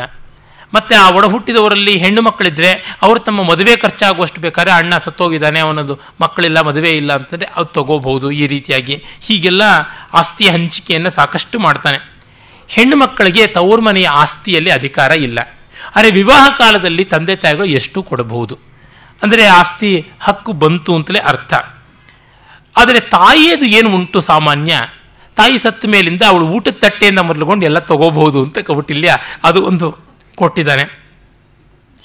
ಮತ್ತೆ ವರ್ಣಾಂತರ ವಿವಾಹಗಳು, ವರ್ಣ, ಪ್ರತಿಲೋಮ ವಿವಾಹ, ಅನುಲೋಮ ವಿವಾಹ ಅದರಿಂದ ಹುಟ್ಟಿದಂಥವರಲ್ಲಿ ಮತ್ತೆ ವಿವಾಹ, ಆ ವರ್ಗೀಕರಣ, ಅವನ್ನೆಲ್ಲವನ್ನು ಹೇಳ್ತಾನೆ. ಇದು ಧರ್ಮಶಾಸ್ತ್ರಕಾರರು ವಿಶೇಷವಾಗಿ ಆ ಬಗ್ಗೆ ಎಲ್ಲ ಮಾಡಿದ್ದಾರೆ. ಅಂದರೆ ಈಗ ನಾವು ಯಾರನ್ನ ಅಂಬಷ್ಟ ಇರ್ಬೋದು, ವ್ರಾತ್ಯ ಇರ್ಬೋದು, ಪುಳಿಂದ ಇರ್ಬೋದು, ಚಂಡಾಲ ಇರ್ಬೋದು, ಪೌಲ್ಕಸ ಇರ್ಬೋದು, ಮಸೂತ ಇರ್ಬೋದು, ಕರ್ಣ ಇರ್ಬೋದು, ಪಾರಶವ ಇರ್ಬೋದು, ಈ ಥರದ್ದೆಲ್ಲ ಬೇಕಾದಷ್ಟು ವಿಭಾಗಗಳು ಹೇಳ್ತಾರೆ. ಅದು ಏನನ್ನು ತೋರಿಸುತ್ತೆ ಅಂದರೆ, ಇದೆಲ್ಲ ಆಗ್ತಾ ಇತ್ತು ಅನ್ನೋದನ್ನು ತೋರಿಸುತ್ತೆ. ಆಗಬಾರದು ಅನ್ನುವಂಥ ಒಂದು ಉದ್ದೇಶ ಕೆಲವೊಮ್ಮೆ ಕಾಣಿಸಿ ಕಾಣಿಸುತ್ತೆ, ನಿಷೇಧ ಮಾಡುವುದು. ಆದರೆ ಆದದ್ದಕ್ಕೆ ಒಂದು ವ್ಯವಸ್ಥೆ ಅಂತ ಮಾಡ್ತಾ ಇದ್ರು. ಅವರಿಗೆ ಒಂದು ರೈಟ್ಸು ಅವರಿಗೆ ಒಂದು ಡ್ಯೂಟೀಸು ಅಂತ ಕೊಡ್ತಾ ಇದ್ರು. ಅಂದರೆ ಆರೋಗ್ಯಕಾರಿಯಾದ ಸಮಾಜ ಈ ಥರದ ವರ್ಣಾಂತರ ವಿವಾಹಗಳನ್ನು ಒಪ್ಪದೇ ಇದ್ದರೂ ಕೂಡ ಎನ್ಕರೇಜ್ ಮಾಡದೇ ಇದ್ದರೂ ಆಗಿ ಹೋದದ್ದನ್ನು ತಿರಸ್ಕರಿಸದೆ ವ್ಯವಸ್ಥೆಯೊಳಗೆ ತರುವಂಥದ್ದು, ಸನಾತನ ಧರ್ಮದ ವೈಶಿಷ್ಟ್ಯವೇ ಇಲ್ಲಿದೆ ಅಂತ ಅನ್ಸುತ್ತೆ. ತಡೆಯುವುದು, ಕೂಡಿದ ಮಟ್ಟಿಗೂ ತಡೆಯೋದು, ವ್ಯವಸ್ಥೆಯನ್ನು ಕಾಪಾಡೋದು. ಆಗಲಿಲ್ಲ ಅಂದರೆ ಅದಕ್ಕೊಂದು ವ್ಯವಸ್ಥೆ ಕಲ್ಪಿಸುವಂಥದ್ದು. ವ್ಯಾಕರಣದಿಂದ ಮೊದಲುಗೊಂಡು ಎಲ್ಲ ಶಾಸ್ತ್ರಗಳಲ್ಲೂ ಕಾಣಿಸುತ್ತೆ.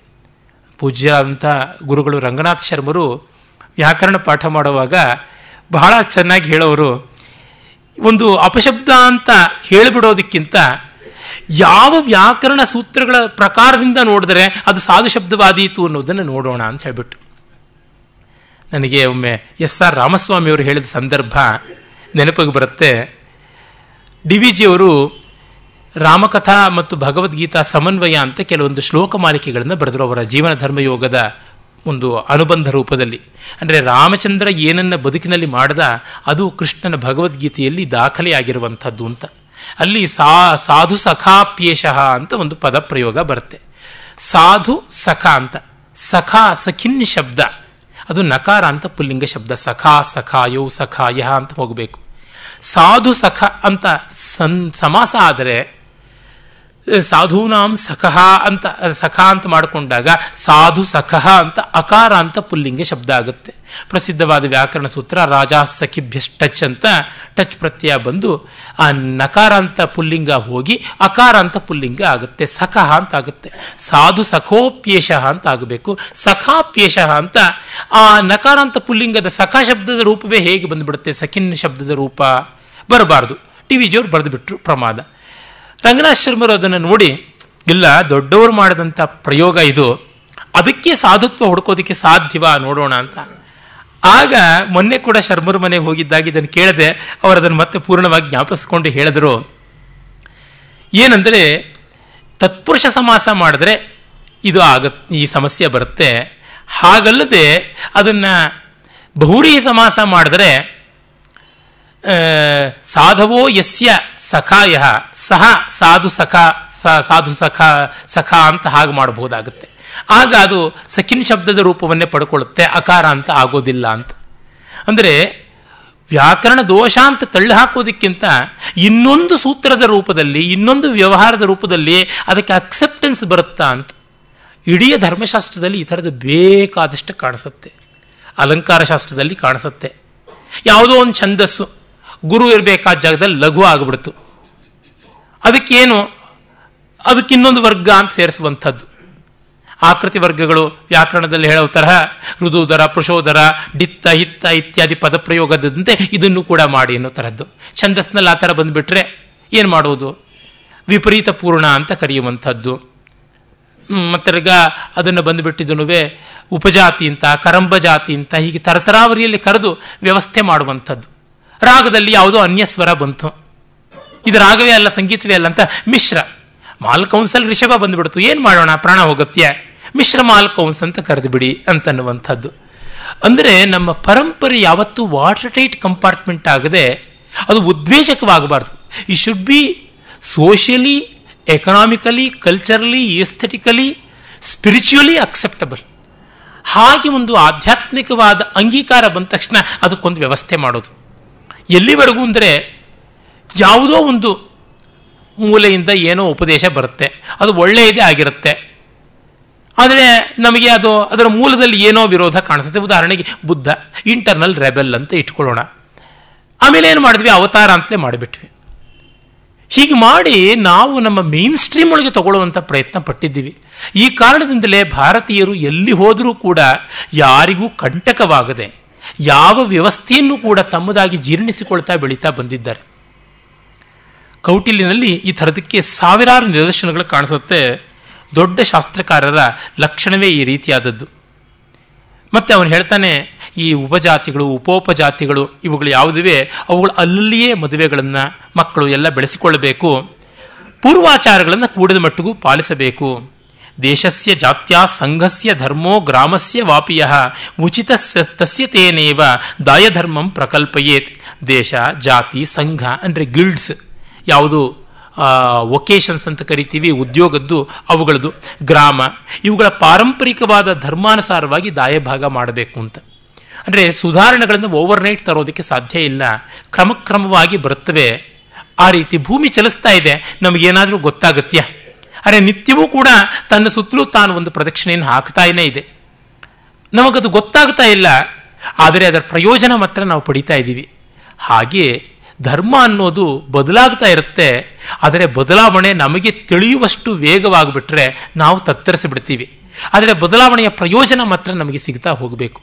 ಹಗಲು ರಾತ್ರಿಗಳಾಗದೇ ಇದ್ದರೆ ಜೀವನದಲ್ಲಿ ಸೊಗಸೆಯಲ್ಲಿ ಜಗತ್ತಿಗೆ ಸಂತೋಷ ಎಲ್ಲಿ, ಜಗತ್ತಿನ ವ್ಯವಸ್ಥೆಯಲ್ಲಿ ಹಾಗೆಯೇ ಋತುಚಕ್ರ ತಿರುಗದೇ ಇದ್ದರೆ ನಮಗೆ ಮಳೆ, ಬೆಳೆ ಎಲ್ಲ ಯಾವ ರೀತಿ ಆಗುವಂಥದ್ದು. ಅರೆ ನಮ್ಮ ಅರಿವಿಲ್ಲದಂತೆಯೇ ಅದಾಗ್ತಾ ಇರಬೇಕು, ಫಲಾನುಭವಿಗಳು ಮಾತ್ರ ನಾವು ಆಗಿ ನಿಲ್ಲಬೇಕು ಅನ್ನುವಂಥದ್ದು ಕಾಣಿಸುತ್ತೆ. ಮತ್ತೆ ಮನೆಗಳ ಕಟ್ಟೋದರ ಬಗ್ಗೆ ಹೇಳ್ತಾನೆ. ಒಂದೊಂದು ಮನೆಯ ಮತ್ತು ಇನ್ನೊಂದು ಮನೆಯ ಗೋಡೆಗೂ ಕೂಡ ಅಂತರ ಇರಬೇಕು ಅಂತ ಹೇಳ್ಬಿಟ್ಟಂತಾನೆ ಅಂದರೆ ಮಿನಿಮಮ್ ಡಿಸ್ಟೆನ್ಸು ಒಂದು ಮನೆಯ ಗೋಡೆಗೂ, ಇನ್ನೊಂದು ಮನೆಯ ಗೋಡೆಗೂ, ಅದರ ಔಟರ್ ಮೋಸ್ಟ್ ವಾಲ್ ಅಂತೀವಲ್ಲ ಅದಕ್ಕೂ ಕನಿಷ್ಠ ಎರಡು ಮೊಳದಷ್ಟಾದರೂ ಇರಬೇಕು ಅಂತ. ಒಂದು ಮನೆ ಗೋಡೆಗೆ ಇನ್ನೊಂದು ಮನೆ ಅಂಟುಕೊಂಡು ಎಂದೂ ಇರಬಾರದು ಅಂತ ಹೇಳ್ಬಿಟ್ಟಂತಾನೆ ಎಷ್ಟು ಸೊಗಸಾಗಿರ್ತಕ್ಕಂಥದ್ದು. ಹಾಗೆ ಮೂರು ಮೊಳದಷ್ಟು ದೂರಕ್ಕೆ ಪಾಯ ಇರಬೇಕು ಅಂತ. ಒಂದು ಪಾಯದಿಂದ ಇನ್ನೊಂದು ಒಬ್ಬರ ಮನೆ, ಪಾಯದಿಂದ ಇನ್ನೊಬ್ಬರ ಮನೆ, ಅಷ್ಟು ದೂರ ಇರಬೇಕಾಗುತ್ತದೆ ಅಂತ ಹೇಳ್ತಾನೆ. ಮತ್ತೆ ಯಾರ ಟಾಯ್ಲೆಟ್ಸ್ ಕೂಡ ಮತ್ತೊಬ್ಬರಿಗೆ ತೊಂದರೆ ಕೊಡೋ ಥರ ನೇಬರ್ಸ್ಗೆ ಇರಬಾರ್ದು ಅಂತ. ಆದರೆ ಅವಕ್ಕೆ ಒಂದು ವ್ಯವಸ್ಥೆ ಇರಬೇಕು. ಮಲಮೂತ್ರ ವಿಸರ್ಜನೆ ಸ್ಥಾನಗಳಿಗೆ ಅವಸ್ಕರ ಅಂತ ಕೌಟಿಲ್ಯ ಹೇಳ್ತಾನೆ. ಅವು ಇರಬಾರ್ದು ಅಂತ ಬಚ್ಚಲು ಭ್ರಮ ಅಂತ ಕರಿತಾನೆ. ಅವು ಕೂಡ ದೂರ ದೂರದಲ್ಲಿ ಇರಬೇಕಾಗುತ್ತೆ ಅಂತ. ಮತ್ತೆ ಮನೆಯಲ್ಲಿ ಏನೋ ಹೆಚ್ಚುಗಟ್ಟಲೆ ಆಗುತ್ತೆ, ಉಪನಯನ ಆಗುತ್ತೆ, ಮದುವೆ ಆಗುತ್ತೆ, ಮತ್ತೊಂದಾಗುತ್ತೆ. ಆಗ ತುಂಬ ಜನ ಬರ್ತಾರೆ, ಡ್ರೈನೇಜ್ ಫ್ಲೋ ಜಾಸ್ತಿ ಆಗುತ್ತೆ. ಆ ಸಂದರ್ಭ ಬಿಟ್ಟು ಮಿಕ್ಕಂತೆ, ಆವಾಗ ಅವರು ಹೊರಗಡೆ ಓಪನ್ ಡ್ರೈನೇಜ್, ಡ್ರೈನೇಜ್ಗೋ, ಮತ್ತೆ ಇನ್ನೊಂದು ಪಿಟ್ ಯಾವುದನ್ನು ನಾವು ಸಿಂಕ್ ಟ್ಯಾಂಕ್ ಅಂತೆಲ್ಲ ಕರಿತೀವಿ, ಆ ಥರದನ್ನು ಹೊಸ್ತು ಮಾಡ್ಕೊಳ್ಬೋದು. ಆದರೆ ಆ ಸಮಾರಂಭ ಅದು ಹತ್ತು ದಿವಸದೊಳಗೆ ಅದರ ಕೆಲಸ ಮಾಡಿ ಮುಚ್ಚಬೇಕು. ಹಾಗೆ ಮಾಡದೇ ಇದ್ದರೆ ದಂಡ ಹಾಕುವಂಥದ್ದು ಅಂತ ಹೇಳ್ಬಿಟ್ಟಂತಾನೆ ಎಲ್ಲರದು ಕೂಡ ಡ್ರೈನೇಜ್ ಮೇನ್ ಡ್ರೈನೇಜ್ಗೆ ಹೋಗುವಂತೆ ಇರಬೇಕು, ವಾಟ ಎಲ್ಲ ಇರಬೇಕು. ಹಾಗಿಲ್ಲದೆ ಇದ್ರೆ ಅದಕ್ಕೆ ಪೆನಾಲ್ಟಿ ಹಾಕಬೇಕು. ಐವತ್ನಾಲ್ಕು ಪಣ ಪೆನಾಲ್ಟಿ ಈ ಥರ ಡ್ರೈನೇಜ್ ಸಮಸ್ಯೆ ಮಾಡಿದ್ರೆ ಅಂತ ಹೇಳ್ಬಿಟ್ಟು ಅಂತಾನೆ ಮತ್ತೆ ಮನೆಗಳಲ್ಲಿ ಅವರವ್ರದೇ ಆದಂಥ ಒರಳಕಲ್ಲುಗಳು ರುಬ್ಬುಗುಂಡುಗಳು ಬೀಸೋ ಕಲ್ಲುಗಳು ಘರಟ್ಟ ಇವೆಲ್ಲ ಇರಬೇಕು. ಮತ್ತೆ ತಮ್ಮ ಮನೆಯ ದನ ಕರು ಇತ್ಯಾದಿಗಳನ್ನು ಬೇರೆಯವರ ಕೊಟ್ಟಿಗೆನಲ್ಲಿ ಎಷ್ಟು ಮಟ್ಟಿಗೆ ಕಟ್ಟೋದಕ್ಕೆ ಅವಕಾಶ ಉಂಟು? ಅವುಗಳ ಒಂದು ಸಗಣಿ ಗಂಜಲದ ವ್ಯವಸ್ಥೆ ಏನು? ಆ ಬಗ್ಗೆ ಕೂಡ ಅವನು ಹೇಳ್ತಾನೆ. ಮತ್ತೆ ಒಬ್ಬರ ಮನೆ ಕಿಟಕಿ ಬಾಗಿಲುಗಳು ಮತ್ತೊಬ್ಬರಿಗೆ ತುಂಬಾ ಡಿಸ್ಟ್ರಾಕ್ಟಿಂಗ್ ಆಗಿ ಇರಬಾರದು ಅಂತಾನೆ. ಎಷ್ಟು ಗಮನಿಸಿದ್ದಾನೆ, ಯಾವ್ಯಾವ ಎಲ್ಲ ವಿಷಯಗಳನ್ನ ಅವನು ನೋಡ್ತಾ ಇದ್ದಾನೆ ಅಂತ ಗೊತ್ತಾಗುತ್ತೆ. ಆಮೇಲೆ ಯಾವ ಡ್ರೈನೇಜ್ದು ನೀರು ನಿಲ್ಲಬಾರದು, ಹರಿದು ಹೋಗ್ತಾ ಇರಬೇಕು, ಅದನ್ನು ಆಗಿಂದಾಗಿ ಇನ್ಸ್ಪೆಕ್ಟ್ ಮಾಡೋದಕ್ಕೆ ಇವರು ಬರ್ತಾ ಇರಬೇಕು ಅಂತ ಹೇಳ್ತಾನೆ. ಹಾಗೆ ಕೆಲಸಗಾರರನ್ನು ಇಟ್ಟುಕೊಂಡು ಕಾಂಟ್ರಾಕ್ಟ್ ಆಗೋದಕ್ಕೆ ಮುಂಚೆನೇ ಅವ್ರನ್ನ ಓಡಿಸಿಬಿಟ್ರೆ ಯಜಮಾನ ಸಂಬಳದ ಜೊತೆಗೆ ಪೆನಾಲ್ಟಿ ಕೊಡಬೇಕು. ಇವರು ಕಾಂಟ್ರಾಕ್ಟ್ ಆಗೋಕ್ಕೆ ಮುಂಚೆನೇ ಇವರು ಓಡ್ ಹೋಗ್ಬಿಟ್ರೆ ಇವರು ಪೆನಾಲ್ಟಿ ಕೊಡಬೇಕು. ಆ ರೀತಿಯಾದಂಥ ವಿವರಗಳನ್ನೆಲ್ಲ ಹೇಳ್ತಾನೆ. ಆಮೇಲೆ ಆ ಸ್ವಾಮಿ ಸೇವಕ ಸಂಬಂಧದ ಬಗ್ಗೆ ತುಂಬ ವಿಸ್ತಾರವಾದಂಥ ವಿವರಗಳು ಬರ್ತವೆ. ಆಸ್ತಿ ಪಾಸ್ತಿ ಮಾರಾಟ, ಮನೆ ಮಾರುವಂಥದ್ದು, ಸೈಟ್ ಮಾರುವಂಥದ್ದು, ಅದರ ಬಗ್ಗೆನೂ ಅವನು ತುಂಬ ಚೆನ್ನಾಗಿ ಹೇಳ್ತಾನೆ. ಮತ್ತೆ ನೋಡಿ, ಇನ್ನೊಬ್ಬರ ಭೂಮಿನಲ್ಲಿ ಬಾವಿ ಅಗೆದು ಬಿಡೋದು ದೇವಸ್ಥಾನ ಮಾಡಿಬಿಡೋದು, ಇಂಥದ್ದು ಮಾಡೋದಕ್ಕೆ ಫೈನ್ಗಳು ಅಂತಂತಾನೆ.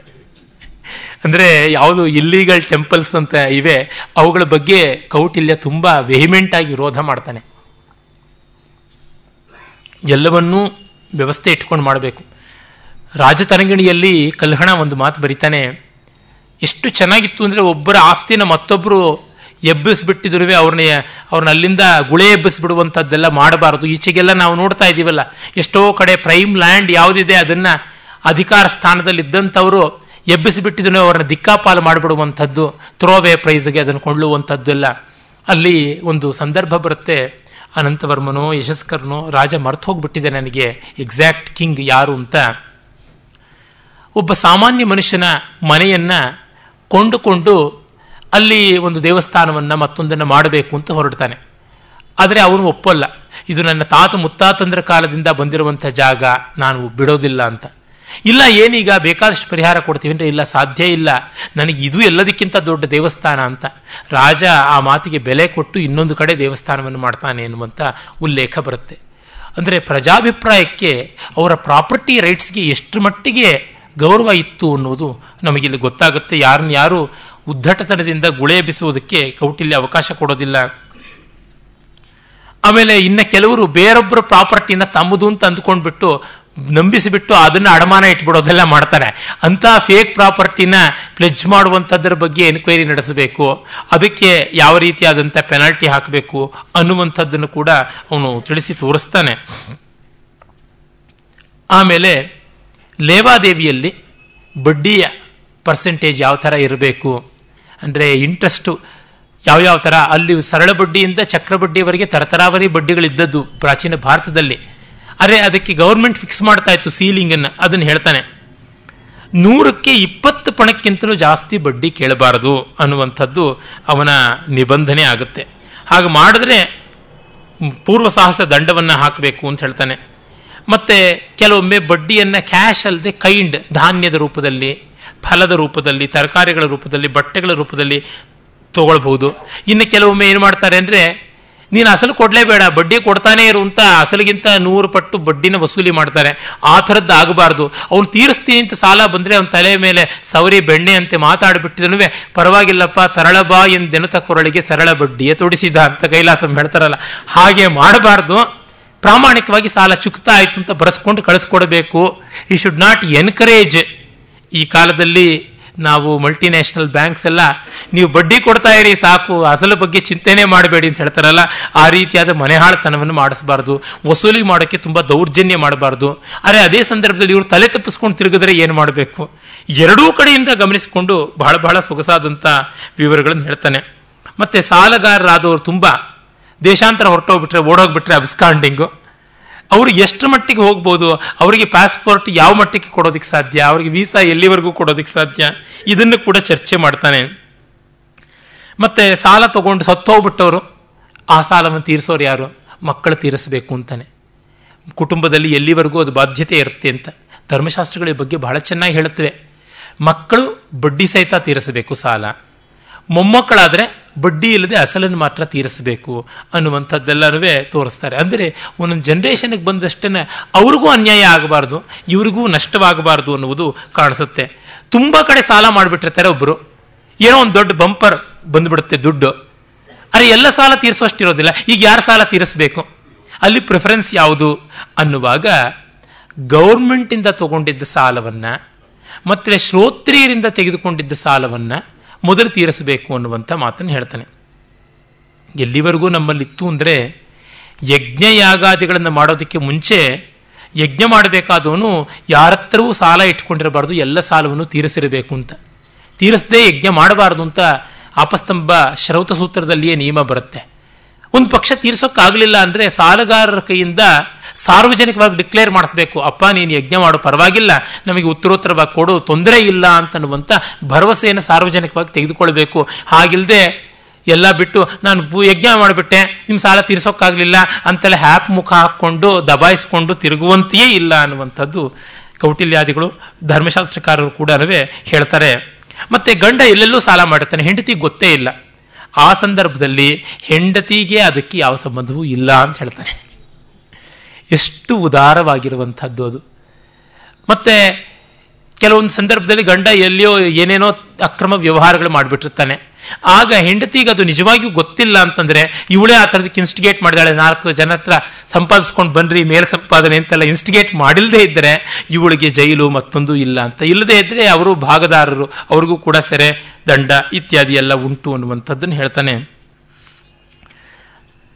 ಆಮೇಲೆ ಈ ಚಿನಿವಾರರು, ಅಂದರೆ ಅಕ್ಕಸಾಲಿಗರು, ಅವರು ಒಡವೆ ಮಾಡೋದಕ್ಕೆ ತೆಗೆದುಕೊಂಡಾಗ ಎಷ್ಟು ದಿವಸದೊಳಗೆ ಕೊಡಬೇಕು? ಆ ಒಡವೆ ಕ್ವಾಲಿಟಿ ಹೇಗಿರಬೇಕು? ಆ ಒಡವೆಗೆ ಮಜೂರಿ ಯಾವ ಥರದ್ದಾಗಿರಬೇಕು?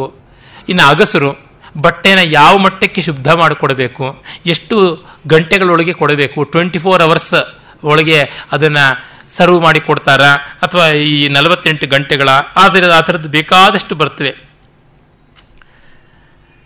ಹೀಗೆ ತುಂಬ ವಿವರಗಳು.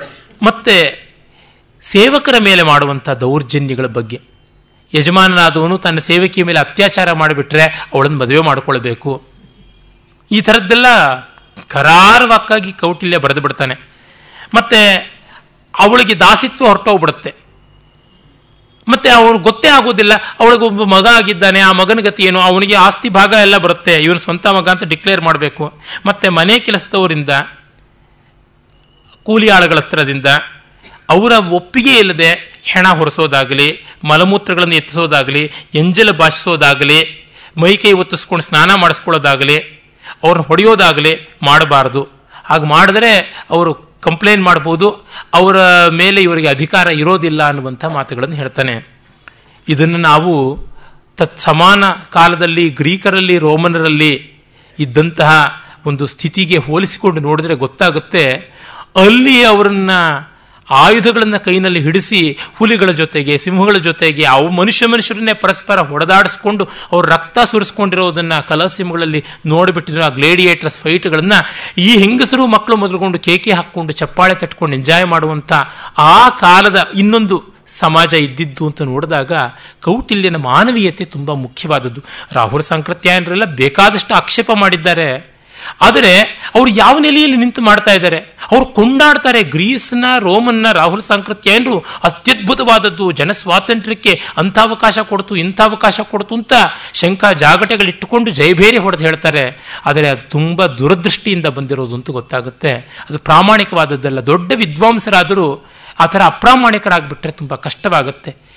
ಹ್ಯೂಮನ್ ವ್ಯಾಲ್ಯೂಸ್ ದೃಷ್ಟಿಯಿಂದ ನೋಡಿದ್ರೆ ಭಾರತೀಯ ಧರ್ಮಾರ್ಥ ಕಾಮಶಾಸ್ತ್ರಕಾರರಿಗೆ ಕಾಣಿಸುವಂಥ ಉದಾರತೆ ಪಾಶ್ಚಾತ್ಯರ ಕೌಂಟರ್ ಪಾರ್ಟ್ಸಲ್ಲಿ ಆ ಸಮಾಜದಲ್ಲಿ ಆ್ಯಕ್ಚುಯಲ್ ಆಗಿ ನಮಗೆ ಕಾಣಿಸುವಂಥದ್ದಲ್ಲ ಆದರೆ ಅದನ್ನಿಟ್ಟುಕೊಂಡು ಅನ್ಯಾಯದ ಮಾತುಗಳನ್ನು ಆಡುವುದು ಸರ್ವಥಾ ಖಂಡನೀಯ ಅಂತ ನನಗನ್ಸುತ್ತೆ. ಇದು ಈ ರೀತಿಯಾದ ವ್ಯವಹಾರ ವೈದಿಕರವರೆಗೂ ಬಿಟ್ಟಿಲ್ಲ ಕೌಟಿಲ್ಯ. ಯಜ್ಞ ಮಾಡಿಸ್ತೀನಿ ಅಂತ ಋತ್ವಿಜರು ಬಂದು ಸೇರ್ಕೊಂಡು ಬಿಡ್ತಾರೆ ಮಧ್ಯದಲ್ಲೇ ಕೈ ಎತ್ತು ಬಿಟ್ರೆ ಅದಕ್ಕೆಲ್ಲ ಧರ್ಮಶಾಸ್ತ್ರದಲ್ಲಿ ಏನೇ ಅಂದರೆ ಶ್ರೌತ ಸೂತ್ರಗಳಲ್ಲಿ ಏನೇ ಉಂಟು, ಇವರೆಲ್ಲ ಹಾಗೆ ಮಧ್ಯದಲ್ಲಿ ಕೈ ಎತ್ತಬಾರ್ದು, ಮತ್ತೆ ಈಗ ನಿರ್ಣೀತ ದಕ್ಷಿಣೆಗಿಂತ ಜಾಸ್ತಿ ಕೇಳಬಾರ್ದು. ಅದಕ್ಕೆಲ್ಲ ಇಂತಿಂಥವ್ರಿಗೆ ಇಷ್ಟಿಷ್ಟು ದಕ್ಷಿಣೆ ಅಂತ ಅನ್ನೋದು ಮಹರ್ಷಿಗಳೇ ಮಾಡಿಬಿಟ್ಟಿದ್ದಾರೆ. ಇವನಿಗೆ ಕುದುರೆ ದಕ್ಷಿಣೆ ಅಂತೆ, ಇವನಿಗೆ ಬಿಲ್ಲು ದಕ್ಷಿಣೆ, ಇವನಿಗೆ ಹೆಸರುಗತ್ತೆ ದಕ್ಷಿಣೆ, ಇವನಿಗೆ ನಾಲ್ಕು ಮೇಕೆಗಳ ದಕ್ಷಿಣೆ, ಈ ಥರದ್ದೆಲ್ಲ ಉಂಟೇ ಉಂಟು. ಆದರೆ ಅದಲ್ಲದೆ ಏನೋ ಡಿಮ್ಯಾಂಡ್ ಬಂತು, ವಸಂತದಲ್ಲಿ ಎಲ್ಲರೂ ಕೂಡ ಸೋಮಯಾಗ ಮಾಡ್ತಾರೆ. ತುಂಬಾ ಡಿಮ್ಯಾಂಡ್ ಇದೆ ಋತ್ವಿಜರಿಗೆ, ನಾನು ಜಾಸ್ತಿ ಕೇಳ್ತೀನಿ, ಕೇಳುವಂತೆ ಇಲ್ಲ. ಮತ್ತೆ ಋತ್ವಿಜರಿಗೆ ಏನೋ ಜ್ವರ ಬಂದ್ಬಿಡುತ್ತೆ, ಮಾಡೋಕ್ಕಾಗೋದಿಲ್ಲ. ಹಾಗೇನು ಮಾಡೋದು? ಇದನ್ನ ಸೂತ್ರಕಾರರು ಅಷ್ಟಾಗಿ ಚರ್ಚೆ ಮಾಡಲ್ಲ, ಅದನ್ನು ಕೌಟಿಲ್ಯ ತಗೋತಾನೆ. ಆಗ ಅವರು ಎಷ್ಟು ದಿವಸದಲ್ಲಾಗಿದೆ? ಸೋಮಯಾಗ ಆಗಿದ್ರೆ, ಮಹಾವೇದಿ ಮಾಡೋದಿದ್ರೆ ಐದು ಪದರದಲ್ಲಿ ಎಷ್ಟು ಪದರ ಮಾಡಿಟ್ಟಿದ್ರು? ಮೂರನೇ ಪದರದವರೆಗೂ ಬಂದಿತ್ತ ಅವರಿಗೆ? ಅನಾರೋಗ್ಯ ಅಲ್ಲಿವರೆಗೂ ಬಂದಿರಲಿಲ್ವಾ? ಅಥವಾ ಪ್ರವರ್ಗಿಗಳ ಆರಂಭ ಮಾಡಿದ್ರ? ಅಥವಾ ಪ್ರಾತಸ್ತವನ ಮಾಡಿ ಜ್ವರ ಬಂದ್ಬಿಡ್ತಾ ಅಥವಾ ಮಾಧ್ಯಮದಿನ ಸಮಯದವರೆಗೂ ಮಾಡಿ ಜ್ವರ ಬಂತ? ಆಗ ಏನಾಗಬೇಕು? ಅಷ್ಟಿಷ್ಟು ವಿವರಗಳನ್ನು ಕೂಡ ಅವನು ಹೇಳ್ತಾನೆ. ಆಮೇಲೆ ಅವರಿಗೆ ಯಾವ ರೀತಿಯಾಗಿ ದಕ್ಷಿಣೆ ವಿನಿಯೋಗ ಮಾಡಬೇಕು ಅವರವರ ವರ್ಕ್ ಪ್ರಪೋರ್ಷನ್ಗೆ ಅನುಸಾರವಾಗಿ ಅಂತ ಹೇಳ್ತಾನೆ.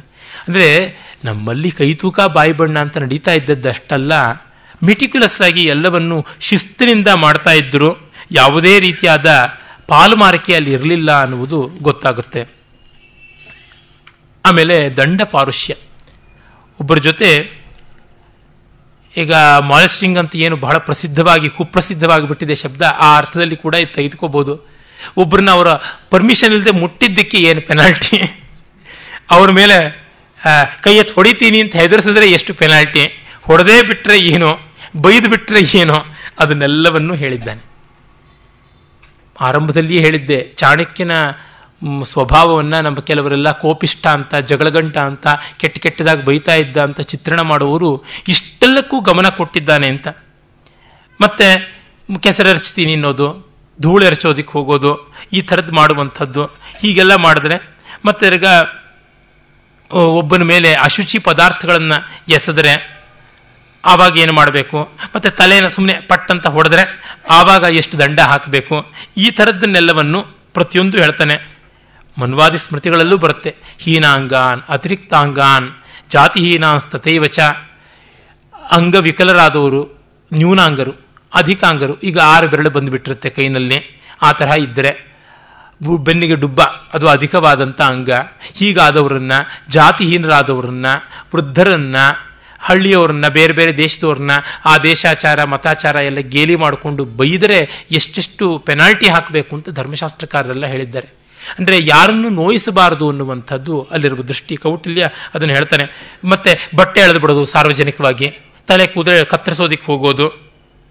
ತಮಿಳುನಾಡಲ್ಲಿ ಒಂದು ಕಾಲದಲ್ಲಿ ಬಹಳ ವೈಭವದಿಂದ ಮಾಡಿದ್ರಲ್ಲ, ಜುಟ್ಟು ಕತ್ತರಿಸುವಂಥದ್ದು ಎಲ್ಲನೂ ಮತ್ತೆ ಅವನು ತಳ್ಳಿಬಿಟ್ಟು ಭೂಮಿ ಮೇಲೆ, ಅವನ ಹೆಗಲ ಮೇಲೆ ಕೂತ್ಕೊಂಡು ಬಿಡೋದು, ಈ ಥರದ್ದು, ಹೀಗೆ ಎಷ್ಟೆಷ್ಟು ಎಲ್ಲ ಮಾಡೋದು ಸುಮ್ಮನೆ ಹಿಂದಿಂದ ಕಲ್ಲೆತ್ತಿ ಹೊಡೆಯೋದು, ಆ ಥರ ಮಾಡಿದ್ರೆ ಮತ್ತು ಬಾಸುಂಡೆ ಬರೋ ಥರ ಹೊಡೆದ್ರ, ರಕ್ತ ಸುರಿಯೋ ಥರ ಹೊಡೆದ್ರ ಸುಮ್ಮನೆ ಕೆಂಪಾಗುವಂತೆ ಹೊಡೆದ್ರ, ಈ ಥರದ್ದೆಲ್ಲ ಉಂಟು.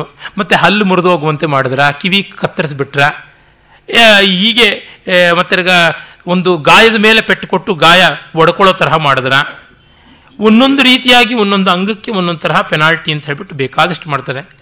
ಮತ್ತೆ ಅದಕ್ಕೆ ಸಾಕ್ಷಿಗಳು ಯಾರು? ಆ ಜಗಳ ಹೇಗೆ ಆರಂಭವಾಯಿತು? ಅದರ ವಿಚಾರಗಳು. ಆಮೇಲೆ ಪಬ್ಲಿಕ್ ಪ್ರಾಪರ್ಟಿನ ಡಿಸ್ಟ್ರಾಯ್ ಮಾಡಿದ್ರೆ ಮೊನ್ನೆ ಮೊನ್ನೆ ಆಗಿದ್ದೆಲ್ಲ ನಾವು ನೋಡಿದ್ವಿ ಅಲ್ವಾ? ಈ ಥರದ್ದು ಬೇಕಾದಷ್ಟು ಉಂಟು. ಅದಕ್ಕೆ ಎಷ್ಟೆಷ್ಟು ಪೆನಾಲ್ಟಿ ಹಾಕಬೇಕು ಅಂತ ಅನ್ನುವಂಥದ್ದು. ಯಾವುದೋ ಪ್ರೊಸೆಷನ್ನು ಮತ್ತೊಂದರೊಳಗೆ ಇನ್ಯಾರ್ದೋ ಮನೆ ಗೋಡೆಗೆ ತೂತು ಮಾಡಿಬಿಡುವಂಥದ್ದು. ಇನ್ಯಾವುದೋ ಒಡೆಯುವಂಥದ್ದು, ಇನ್ಯಾವುದೋ ಪಾತ್ರೆಯನ್ನು ಪುಡಿ ಮಾಡುವಂಥದ್ದು. ಅಷ್ಟ್ಯಾಕೆ ಒಂದು ಕುರಿ ಆಡು ಮೊದಲಾದ ಕ್ಷುದ್ರ ಪ್ರಾಣಿಗಳನ್ನು ದೊಣ್ಣೆಯಿಂದ ಹೊಡೆದು ಗಾಯ ಮಾಡಿದ್ರೆ ಎರಡು ಪಣ ದಂಡ. ಅದಕ್ಕೆ ರಕ್ತ ಬರುವಂತೆ ಮಾಡಿದ್ರೆ ನಾಲ್ಕು ಪಣ ದಂಡ ಅಂತ. ಹಸು ಮೊದಲಾದ ದೊಡ್ಡ ಪ್ರಾಣಿಗಳನ್ನು ಅದೇ ತರಹ ಮಾಡಿದ್ರೆ ಆಗ ಇದಕ್ಕೆ ದ್ವಿಗುಣ. ಮತ್ತೆ ಅದಕ್ಕೆ ಚಿಕಿತ್ಸೆನೂ ಅವನೇ ನೋಡಿಕೊಳ್ಬೇಕು ಅಂತ. ಧರ್ಮಶಾಸ್ತ್ರದಲ್ಲಂತೂ ಕಪ್ಪೆ ಮೊದಲುಗೊಂಡು ಅವುಗಳಿಗೆ ಹಿಂಸೆ ಮಾಡಿದ್ರು ಪೆನಾಲ್ಟಿ ಅನ್ನುವುದನ್ನು ಹಾಕಿರೋದು ಉಂಟು. ಮತ್ತೆ ಕೌಟಿಲ್ಯ ಹೇಳ್ತಾನೆ ಸಾರ್ವಜನಿಕ ಉದ್ಯಾನಗಳಲ್ಲಿ ಛಾಯಾವೃಕ್ಷ, ಅಂದರೆ ನೆರಳಿನ ಗಿಡಗಳನ್ನು, ಹಣ್ಣು, ಹಂಪಲು, ಹೂ ಬಿಡುವಂಥ ಗಿಡಗಳನ್ನು, ಅವುಗಳ ಎಲೆಗಳನ್ನು, ಮೊಳಕೆಯನ್ನು ತರ್ಚಿದ್ರೆ ಕಿತ್ತರೆ ಆರಾರು ಪಣ ದಂಡ, ರಂಬೆ ಕಡಿದ್ರೆ ಹದಿನೆರಡು ಪಣ ದಂಡ, ದೊಡ್ಡ ಕೊಂಬೆ ಕತ್ತರಿಸಿದ್ರೆ ಇಪ್ಪತ್ನಾಲ್ಕು ಪಣ, ಮರವನ್ನೇ ಕತ್ತರಿಸಿಬಿಟ್ರೆ ಉತ್ತಮ ಸಾಹಸ ದಂಡ, ಈ ತರಹ ಕೊಡಬೇಕು ಅಂತ ಹೇಳ್ಬಿಟ್ಟು ಮಾಡ್ತಾನೆ. ಮತ್ತು ಕಾಯಿ ಹಣ್ಣು ಬೆಳೆಯೋಕ್ಕೆ ಮುಂಚೆನೆ ಚಿವುಟಿದ್ರೆ ಅದಕ್ಕೊಂದಷ್ಟು ದಂಡ ಎಲ್ಲಿ ಏನು ಸಾರ್ವಜನಿಕವಾದ ಸ್ವತ್ತನ್ನು ನಾಶನ ಮಾಡಿದ್ರು ಕೂಡ ತಕ್ಷಣ ತಕ್ಷಣ ಕಂಡು ದಂಡ ಹಾಕಬೇಕು ಅಂತ. ಸೀಮವೃಕ್ಷೇಶು, ಚೈತ್ಯದೃಶು ಚೈತ್ರದ್ರುಮೇಶು, ಅಷ್ಟಾಲಕ್ಷಿತೇಶು ಚ, ತಯೇವ ದ್ವಿಗುಣಾದಂಡ ಕಾರ್ಯ ರಾಜವನೇಶು ಚ, ಈ ಸೀಮವೃಕ್ಷಗಳು ಅಂತ ಎಲ್ಲೆ ಕಟ್ಟನ್ನು ತೋರಿಸೋಕಿರುವಂಥ ಮರಗಳು. ಅವುಗಳನ್ನು ಕತ್ತರಿಸಿಬಿಟ್ಟು ನಮ್ಮ ಜಮೀನಿಂದ ಎಲ್ಲೇ ಜಾಸ್ತಿ ಅಂತ ಮಾಡ್ಕೊಳಕ್ಕೆ ನೋಡಿದ್ರೆ ಮತ್ತೆ ಪೂಜಾರ್ಹವಾದಂಥ ಗಿಡಗಳು ಅಂತ ಯಾವುದಿರುತ್ತವೆ ಅವು. ಆ ಥರದ್ದು ಪೂಜನೀಯವಾದ ವೃಕ್ಷಗಳು, ಚೈತ್ಯಗಳು ಅಂತ ಕರೀತಾರೆ. ಮತ್ತೆ ದ್ರುಮೇಶು, ಇಷ್ಟಾಲಕ್ಷಿತೇಶು, ಪ್ರೀತಿಯಿಂದ ಯಾರೋ ಬೆಳೆಸಿರ್ತಾರಪ್ಪ. ಅದು ಒಂದು ಕಳ್ಳಿ ಗಿಡವೇ ಇರ್ಬೋದು. ಪಾಪ ದಿನ ಬಂದು ನೀರು ಹಾಕ್ತಾ ಇರ್ತಾರೆ. ಅದನ್ನು ಬೇಕು ಅಂತ ಅವ್ರಿಗೆ ನೋವಾಗಲಿ ಅಂತ ಕತ್ತರಿಸಿದ್ರೆ ಅದಕ್ಕೆ ದಂಡ ಹಾಕಬೇಕು ಅಂತ ಹೇಳ್ತಾನೆ. ಹೀಗೆ ಅಷ್ಟಷ್ಟು ವಿವರಗಳಿಂದ ದಂಡವನ್ನು ಎಲ್ಲ ತೋರಿಸುವಂಥದ್ದನ್ನು ಮಾಡ್ತಾನೆ. ಆಮೇಲೆ ಕಾರ್ಮಿಕರ ಬಗ್ಗೆ ಅದು ಬರುತ್ತೆ. ಅಗಸರು ಎಂಥ ಬಂಡೆ ಮೇಲೆ ಎಂಥ ಬಟ್ಟೆಗಳನ್ನು ಒಗಿಬೇಕು ಅನ್ನೋದು ಕೂಡ ಹೇಳ್ತಾನೆ. ಮರದ ಹಲಿಗೆಯ ಮೇಲೆ, ಕಲ್ಲಿನ ಮೇಲೆ, ಅದು ಎಷ್ಟು ಜೋರಾಗಿ ಒಡಿಬೇಕು ಏನು ಮಾಡಬೇಕು? ಒರಟ ಕಲ್ಲಿನ ಮೇಲೆ ಬಟ್ಟೆನ ಒಗತ್ತಂದು ಬಿಟ್ಟರೆ ಅವ್ರು ಎಷ್ಟು ಪೆನಾಲ್ಟಿ ಕೊಡಬೇಕು? ಬಟ್ಟೆ ಹರಿದು ಬಿಟ್ಟರೆ ಈ ಥರದನ್ನೆಲ್ಲನೂ ಮತ್ತೆ ಬಟ್ಟೆಗಳನ್ನು ಎಕ್ಸ್ಚೇಂಜ್ ಮಾಡಿಬಿಟ್ರೆ ಅವ್ರ ಬಟ್ಟೆ ಇವರಿಗೆ, ಇವ್ರ ಬಟ್ಟೆ ಅವರಿಗೆ ಹೋಗಿಸ್ಬಿಟ್ರೆ ಹೇಗೆ? ಈ ಥರದ್ದನ್ನೆಲ್ಲವನ್ನು ತುಂಬ ಹೇಳ್ತಾನೆ. ಮತ್ತೆ ಆ ಬಟ್ಟೆನ ಇವರೇ ಯೂಸ್ ಮಾಡ್ಕೊಂಡು ಬಿಟ್ಟು ಒಂದೆರಡು ದಿವಸ ಊರಲ್ಲಿ ಹಾಕ್ಕೊಂಡು ಬೆರೆದು ಬಿಟ್ರೆ ಆಗ ಏನು? ಎಲ್ಲ ವಿವರಗಳನ್ನು ಕೊಟ್ಟಿದ್ದಾನೆ. ಇನ್ನು ವ್ಯಾ, ವಾಣಿಜ್ಯ, ವ್ಯಾಪಾರ, ಅದರ ಬಗ್ಗೆ ಕೂಡ ಬೇಕು, ಬೇಕಾದಂತೆ ಬರುತ್ತೆ. ಒಂದು, ಎರಡು ವಿವರಗಳು ಅಂತ ಇಲ್ಲ. ಅಷ್ಟು ವಿವರಗಳು ಬರ್ತವೆ.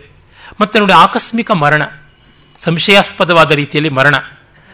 ಅದಕ್ಕೆ ಪೋಸ್ಟ್ ಮಾರ್ಟಮ್ ಮಾಡುವುದನ್ನು ಹೇಳ್ತಾನೆ. ಅದಕ್ಕೆ ಮುಂಚೆ ಶರೀರವನ್ನು ಹೇಗೆ ಅಬ್ಸರ್ವ್ ಮಾಡಬೇಕು? ಶರೀರಕ್ಕೆ ಎಣ್ಣೆ ಹಚ್ಚಿ ನೋಡಬೇಕಂತೆ. ಆಗ ಗೂಢ ಪ್ರಹಾರ ಇದ್ದರೆ ಕಾಣಿಸುತ್ತೆ ಅಂತ ಹೇಳ್ತಾನೆ. ಆಮೇಲೆ ಸಾಯೋ ಸತ್ತ ವ್ಯಕ್ತಿ ಮಲಮೂತ್ರ ವಿಸರ್ಜನೆ ಮಾಡಿದ್ರೆ, ಹೊಟ್ಟೆ ಉಬ್ಬರಿಸಿಕೊಂಡಿದ್ರೆ, ಉಗುರುಗಳಲ್ಲಿ ಬಣ್ಣ ವ್ಯತ್ಯಾಸ ಆಗಿದ್ರೆ, ಮತ್ತೆ ಕುತ್ತಿಗೆ ಮೂಳೆಗಳು ಏನಾಗಿವೆ ಅಂತ ನೋಡಿ, ಇದರಿಂದ ಎಲ್ಲನೂ ಗೊತ್ತು ಮಾಡ್ಕೋಬೇಕು. ನೇಣು ಹಾಕ್ಕೊಂಡಿದ್ರೆ ಹೇಗೆ ಅಂತ ಗೊತ್ತಾಗುತ್ತೆ. ಮೂಗನ ಮೇಲೆ ಒತ್ತು ಹಾಕಿ ಉಸಿರು ಕಟ್ಟಿಸಿದ್ರೆ ಯಾವ ತರಹ? ಗೂಢವಾದ ಶಸ್ತ್ರದಿಂದ ಕೊಂದಿದ್ರೆ ಹೇಗೆ? ವಿಷಪ್ರಯೋಗದಿಂದ ಯಾವ ಥರ ಆಗುತ್ತೆ?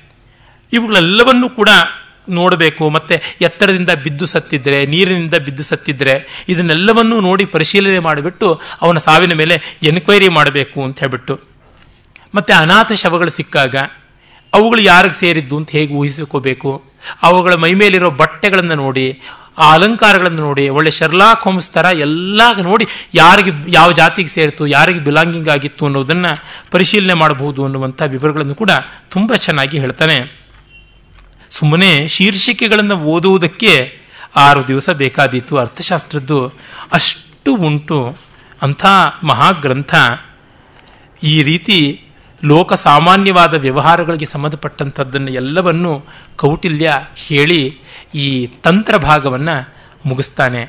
ಇಲ್ಲಿಗೆ ತಾತ್ಕಾಲಿಕವಾಗಿ ಅರ್ಥಶಾಸ್ತ್ರದ್ದು ನಾವು ಮುಗಿಸೋಣ ಪರಿಚಯವನ್ನು. ಮತ್ತೆ ಕಾಲ ಕೂಡಿ ಬಂದಾಗ ಉತ್ತರಾರ್ಧವನ್ನು ಆವಾಪವನ್ನು ಗಮನಿಸೋಣ.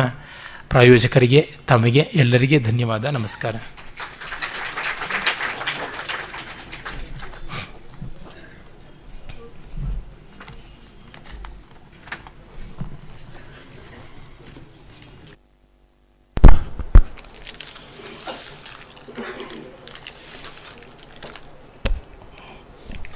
ವಂದನಾರ್ಪಣೆಗೆ ಮೊದಲು ನಾಳಿನ ಕಾರ್ಯಕ್ರಮದ ಬಗ್ಗೆ ಒಂದು ಸೂಚನೆ.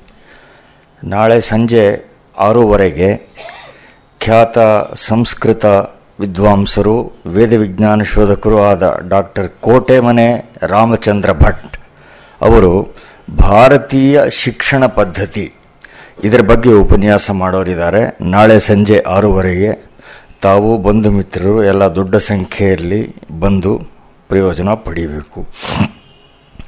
ಕಳೆದ ಈ ನಾಲ್ಕು ದಿವಸಗಳ ಪ್ರವಚನಮಾಲೆಯ ಪ್ರಾಯೋಜಕರಾದ ಶ್ರೀ ಸುಧೀರ್ ಅವರಿಗೆ, ತಮ್ಮೆಲ್ಲರ ಪರವಾಗಿ, ಗೋಖಲೆ ಸಂಸ್ಥೆಯ ಪರವಾಗಿ ಕೃತಜ್ಞತೆಯನ್ನು ಸಲ್ಲಿಸ್ತೇನೆ ಈ, ಈಗ ಸುಮಾರು ನೂರು ವರ್ಷ ಹಿಂದೆ ಆರ್ ಶ್ಯಾಮಶಾಸ್ತ್ರಿಗಳು ಅರ್ಥಶಾಸ್ತ್ರವನ್ನು ಬೆಳಕಿಗೆ ತಂದಾಗ ಅದು ಇಡೀ ವಿದ್ವಲ್ಲೋಕದಲ್ಲಿ ತುಂಬ ದೊಡ್ಡ ಸಂಚಲನೆಯನ್ನು ಉಂಟು ಮಾಡಿತು ಭಾರತದಲ್ಲಿ ಮಾತ್ರವಲ್ಲ, ಯುರೋಪ್ನಲ್ಲಿ, ಇಡೀ ಜಗತ್ತಿನಲ್ಲಿ ಏನೇ ಅದು ಒಂದು ದೊಡ್ಡ ಘಟನೆ ಅಂತ ಸಾರಸ್ವತ ಇತಿಹಾಸದಲ್ಲಿ ಅನಿಸ್ಕೊಳ್ತು. ಕಾರಣ ಇಷ್ಟೇ, ಇವತ್ತು ಇಕನಾಮಿಕ್ಸ್ ಅಂತ ಯಾವುದನ್ನು ಕರೀತಾ ಇದ್ದೀವಿ, ಅದು ಯುರೋಪ್ನಲ್ಲಿ ವಿಕಾಸವಾಗಿದ್ದು ಕೇವಲ ಹದಿನೇಳನೇ ಶತಮಾನದಿಂದ ಈಚೆಗೆ. ಅಂಥದ್ದು ಇಷ್ಟು ವಿವರವಾದ ಒಂದು ಶಾಸ್ತ್ರ ಭಾರತದಲ್ಲಿ ಎರಡು ಸಾವಿರದ ಮುನ್ನೂರು ನಾನ್ನೂರು ವರ್ಷ ಹಿಂದೆ ವಿಕಾಸವಾಗಿತ್ತು ಅಂದರೆ ಅದು ಎಲ್ಲರೂ ಮೂಗಿನ ಮೇಲೆ ಬಲ್ಲಿಟ್ಕೊಳ್ಬೇಕಾದ ಸಂಗತಿ. ಹೀಗಾಗಿ ಅನೇಕ ಭಾರತೀಯ ವಿದ್ವಾಂಸರ ಹಾಗೂ ಯುರೋಪಿನ ವಿದ್ವಾಂಸರ ಗಮನವನ್ನು ಅದು ಸೆಳೆಯಿತು ಶ್ಯಾಮಶಾಸ್ತ್ರಿಗಳು ಸಾವಿರದ ಒಂಬೈನೂರ ಹದಿನೈದರಷ್ಟು ಹಿಂದೆಯೇ ಅದರ ಇಂಗ್ಲೀಷ್ ಅನುವಾದವನ್ನು ತಗೊಂಡು ಬಂದರು ಅದಾದ ಕೆಲವೇ ವರ್ಷಗಳಲ್ಲಿ ತ್ರಿವೇಂದ್ರಂನಿಂದ ಟಿ. ಗಣಪತಿ ಶಾಸ್ತ್ರಿಗಳು ಪರಿಷ್ಕೃತವಾದ ಆವೃತ್ತಿಯನ್ನು ತಗೊಂಡ್ಬಂದರು ಸಾವಿರದ ಒಂಬೈನೂರ ಹದಿನಾಲ್ಕರಷ್ಟು ಹಿಂದೆಯೇ ಮದ್ರಾಸ್ ವಿಶ್ವವಿದ್ಯಾಲಯದಲ್ಲಿ ಆಗಿನ ಖ್ಯಾತ ವಿದ್ವಾಂಸರು ಕೆ. ವಿ. ರಂಗಸ್ವಾಮಿ ಅಯ್ಯಂಗಾರ್ ಅವರು ಏನ್ಷಂಟ್ ಏನ್ಷಂಟ್ ಇಂಡಿಯನ್ ಪಾಲಿಟಿ ಅನ್ನುವ ಶೀರ್ಷಿಕೆಯಲ್ಲಿ ಕೌಟಿಲ್ಯನ ಅರ್ಥಶಾಸ್ತ್ರದ ಮೇಲೆ ತುಂಬ ಪ್ರೌಢವಾದ ಉಪನ್ಯಾಸಗಳನ್ನು ಮದ್ರಾಸ್ ವಿಶ್ವವಿದ್ಯಾಲಯದಲ್ಲಿ ನೀಡಿದರು. ಅದಾದ ಕೆಲವೇ ವರ್ಷಗಳಲ್ಲಿ ಜೆ ಜೆ ಮೇಯರ್ ಎಂಬಾತ ಇದರ ಜರ್ಮನ್ ಅನುವಾದವನ್ನು ಕೂಡ ಸಿದ್ಧ ಮಾಡಿದ. ಇಡೀ ಯುರೋಪ್ನಲ್ಲೆಲ್ಲ ಇದು ಪ್ರಸಿದ್ಧವಾಯಿತು. ಹೀಗೆ ಪ್ರಾರಂಭದಿಂದನೇ ಇದು ಎಲ್ಲ ವಿದ್ವಾಂಸರ ಗಮನವನ್ನು ಸೆಳೆಯಿತು. ಈ ಇದರ ವಿಶೇಷ ಅಂತ ಹೇಳಿದ್ರೆ ಈ ರಾಜ್ಯಾಂಗ ವ್ಯವಸ್ಥೆಯ ಅಂಶಗಳು ಬೇರೆ ಸ್ಮೃತಿ ಸಾಹಿತ್ಯದಲ್ಲಿ ಹೇಗೆ ಹೇಗೋ ಚದುರು ಹೋಗಿವೆ. ರಾಜ್ಯ ವ್ಯವಸ್ಥೆಗೆ ಮೀಸಲಾದ ನಮಗೆ ಲಭ್ಯವಿರುವ ಶಾಸ್ತ್ರ ಗ್ರಂಥ ಅಂದರೆ ಅರ್ಥಶಾಸ್ತ್ರ ಮಾತ್ರವೇ. ಶುಕ್ರನೀತಿ, ಕಾಮಂದಕೀಯ ನೀತಿ ಸಾರಗಳಿಗಿಂತ ಅರ್ಥಶಾಸ್ತ್ರ ಪರಿಷ್ಕೃತವಾಗಿದೆ.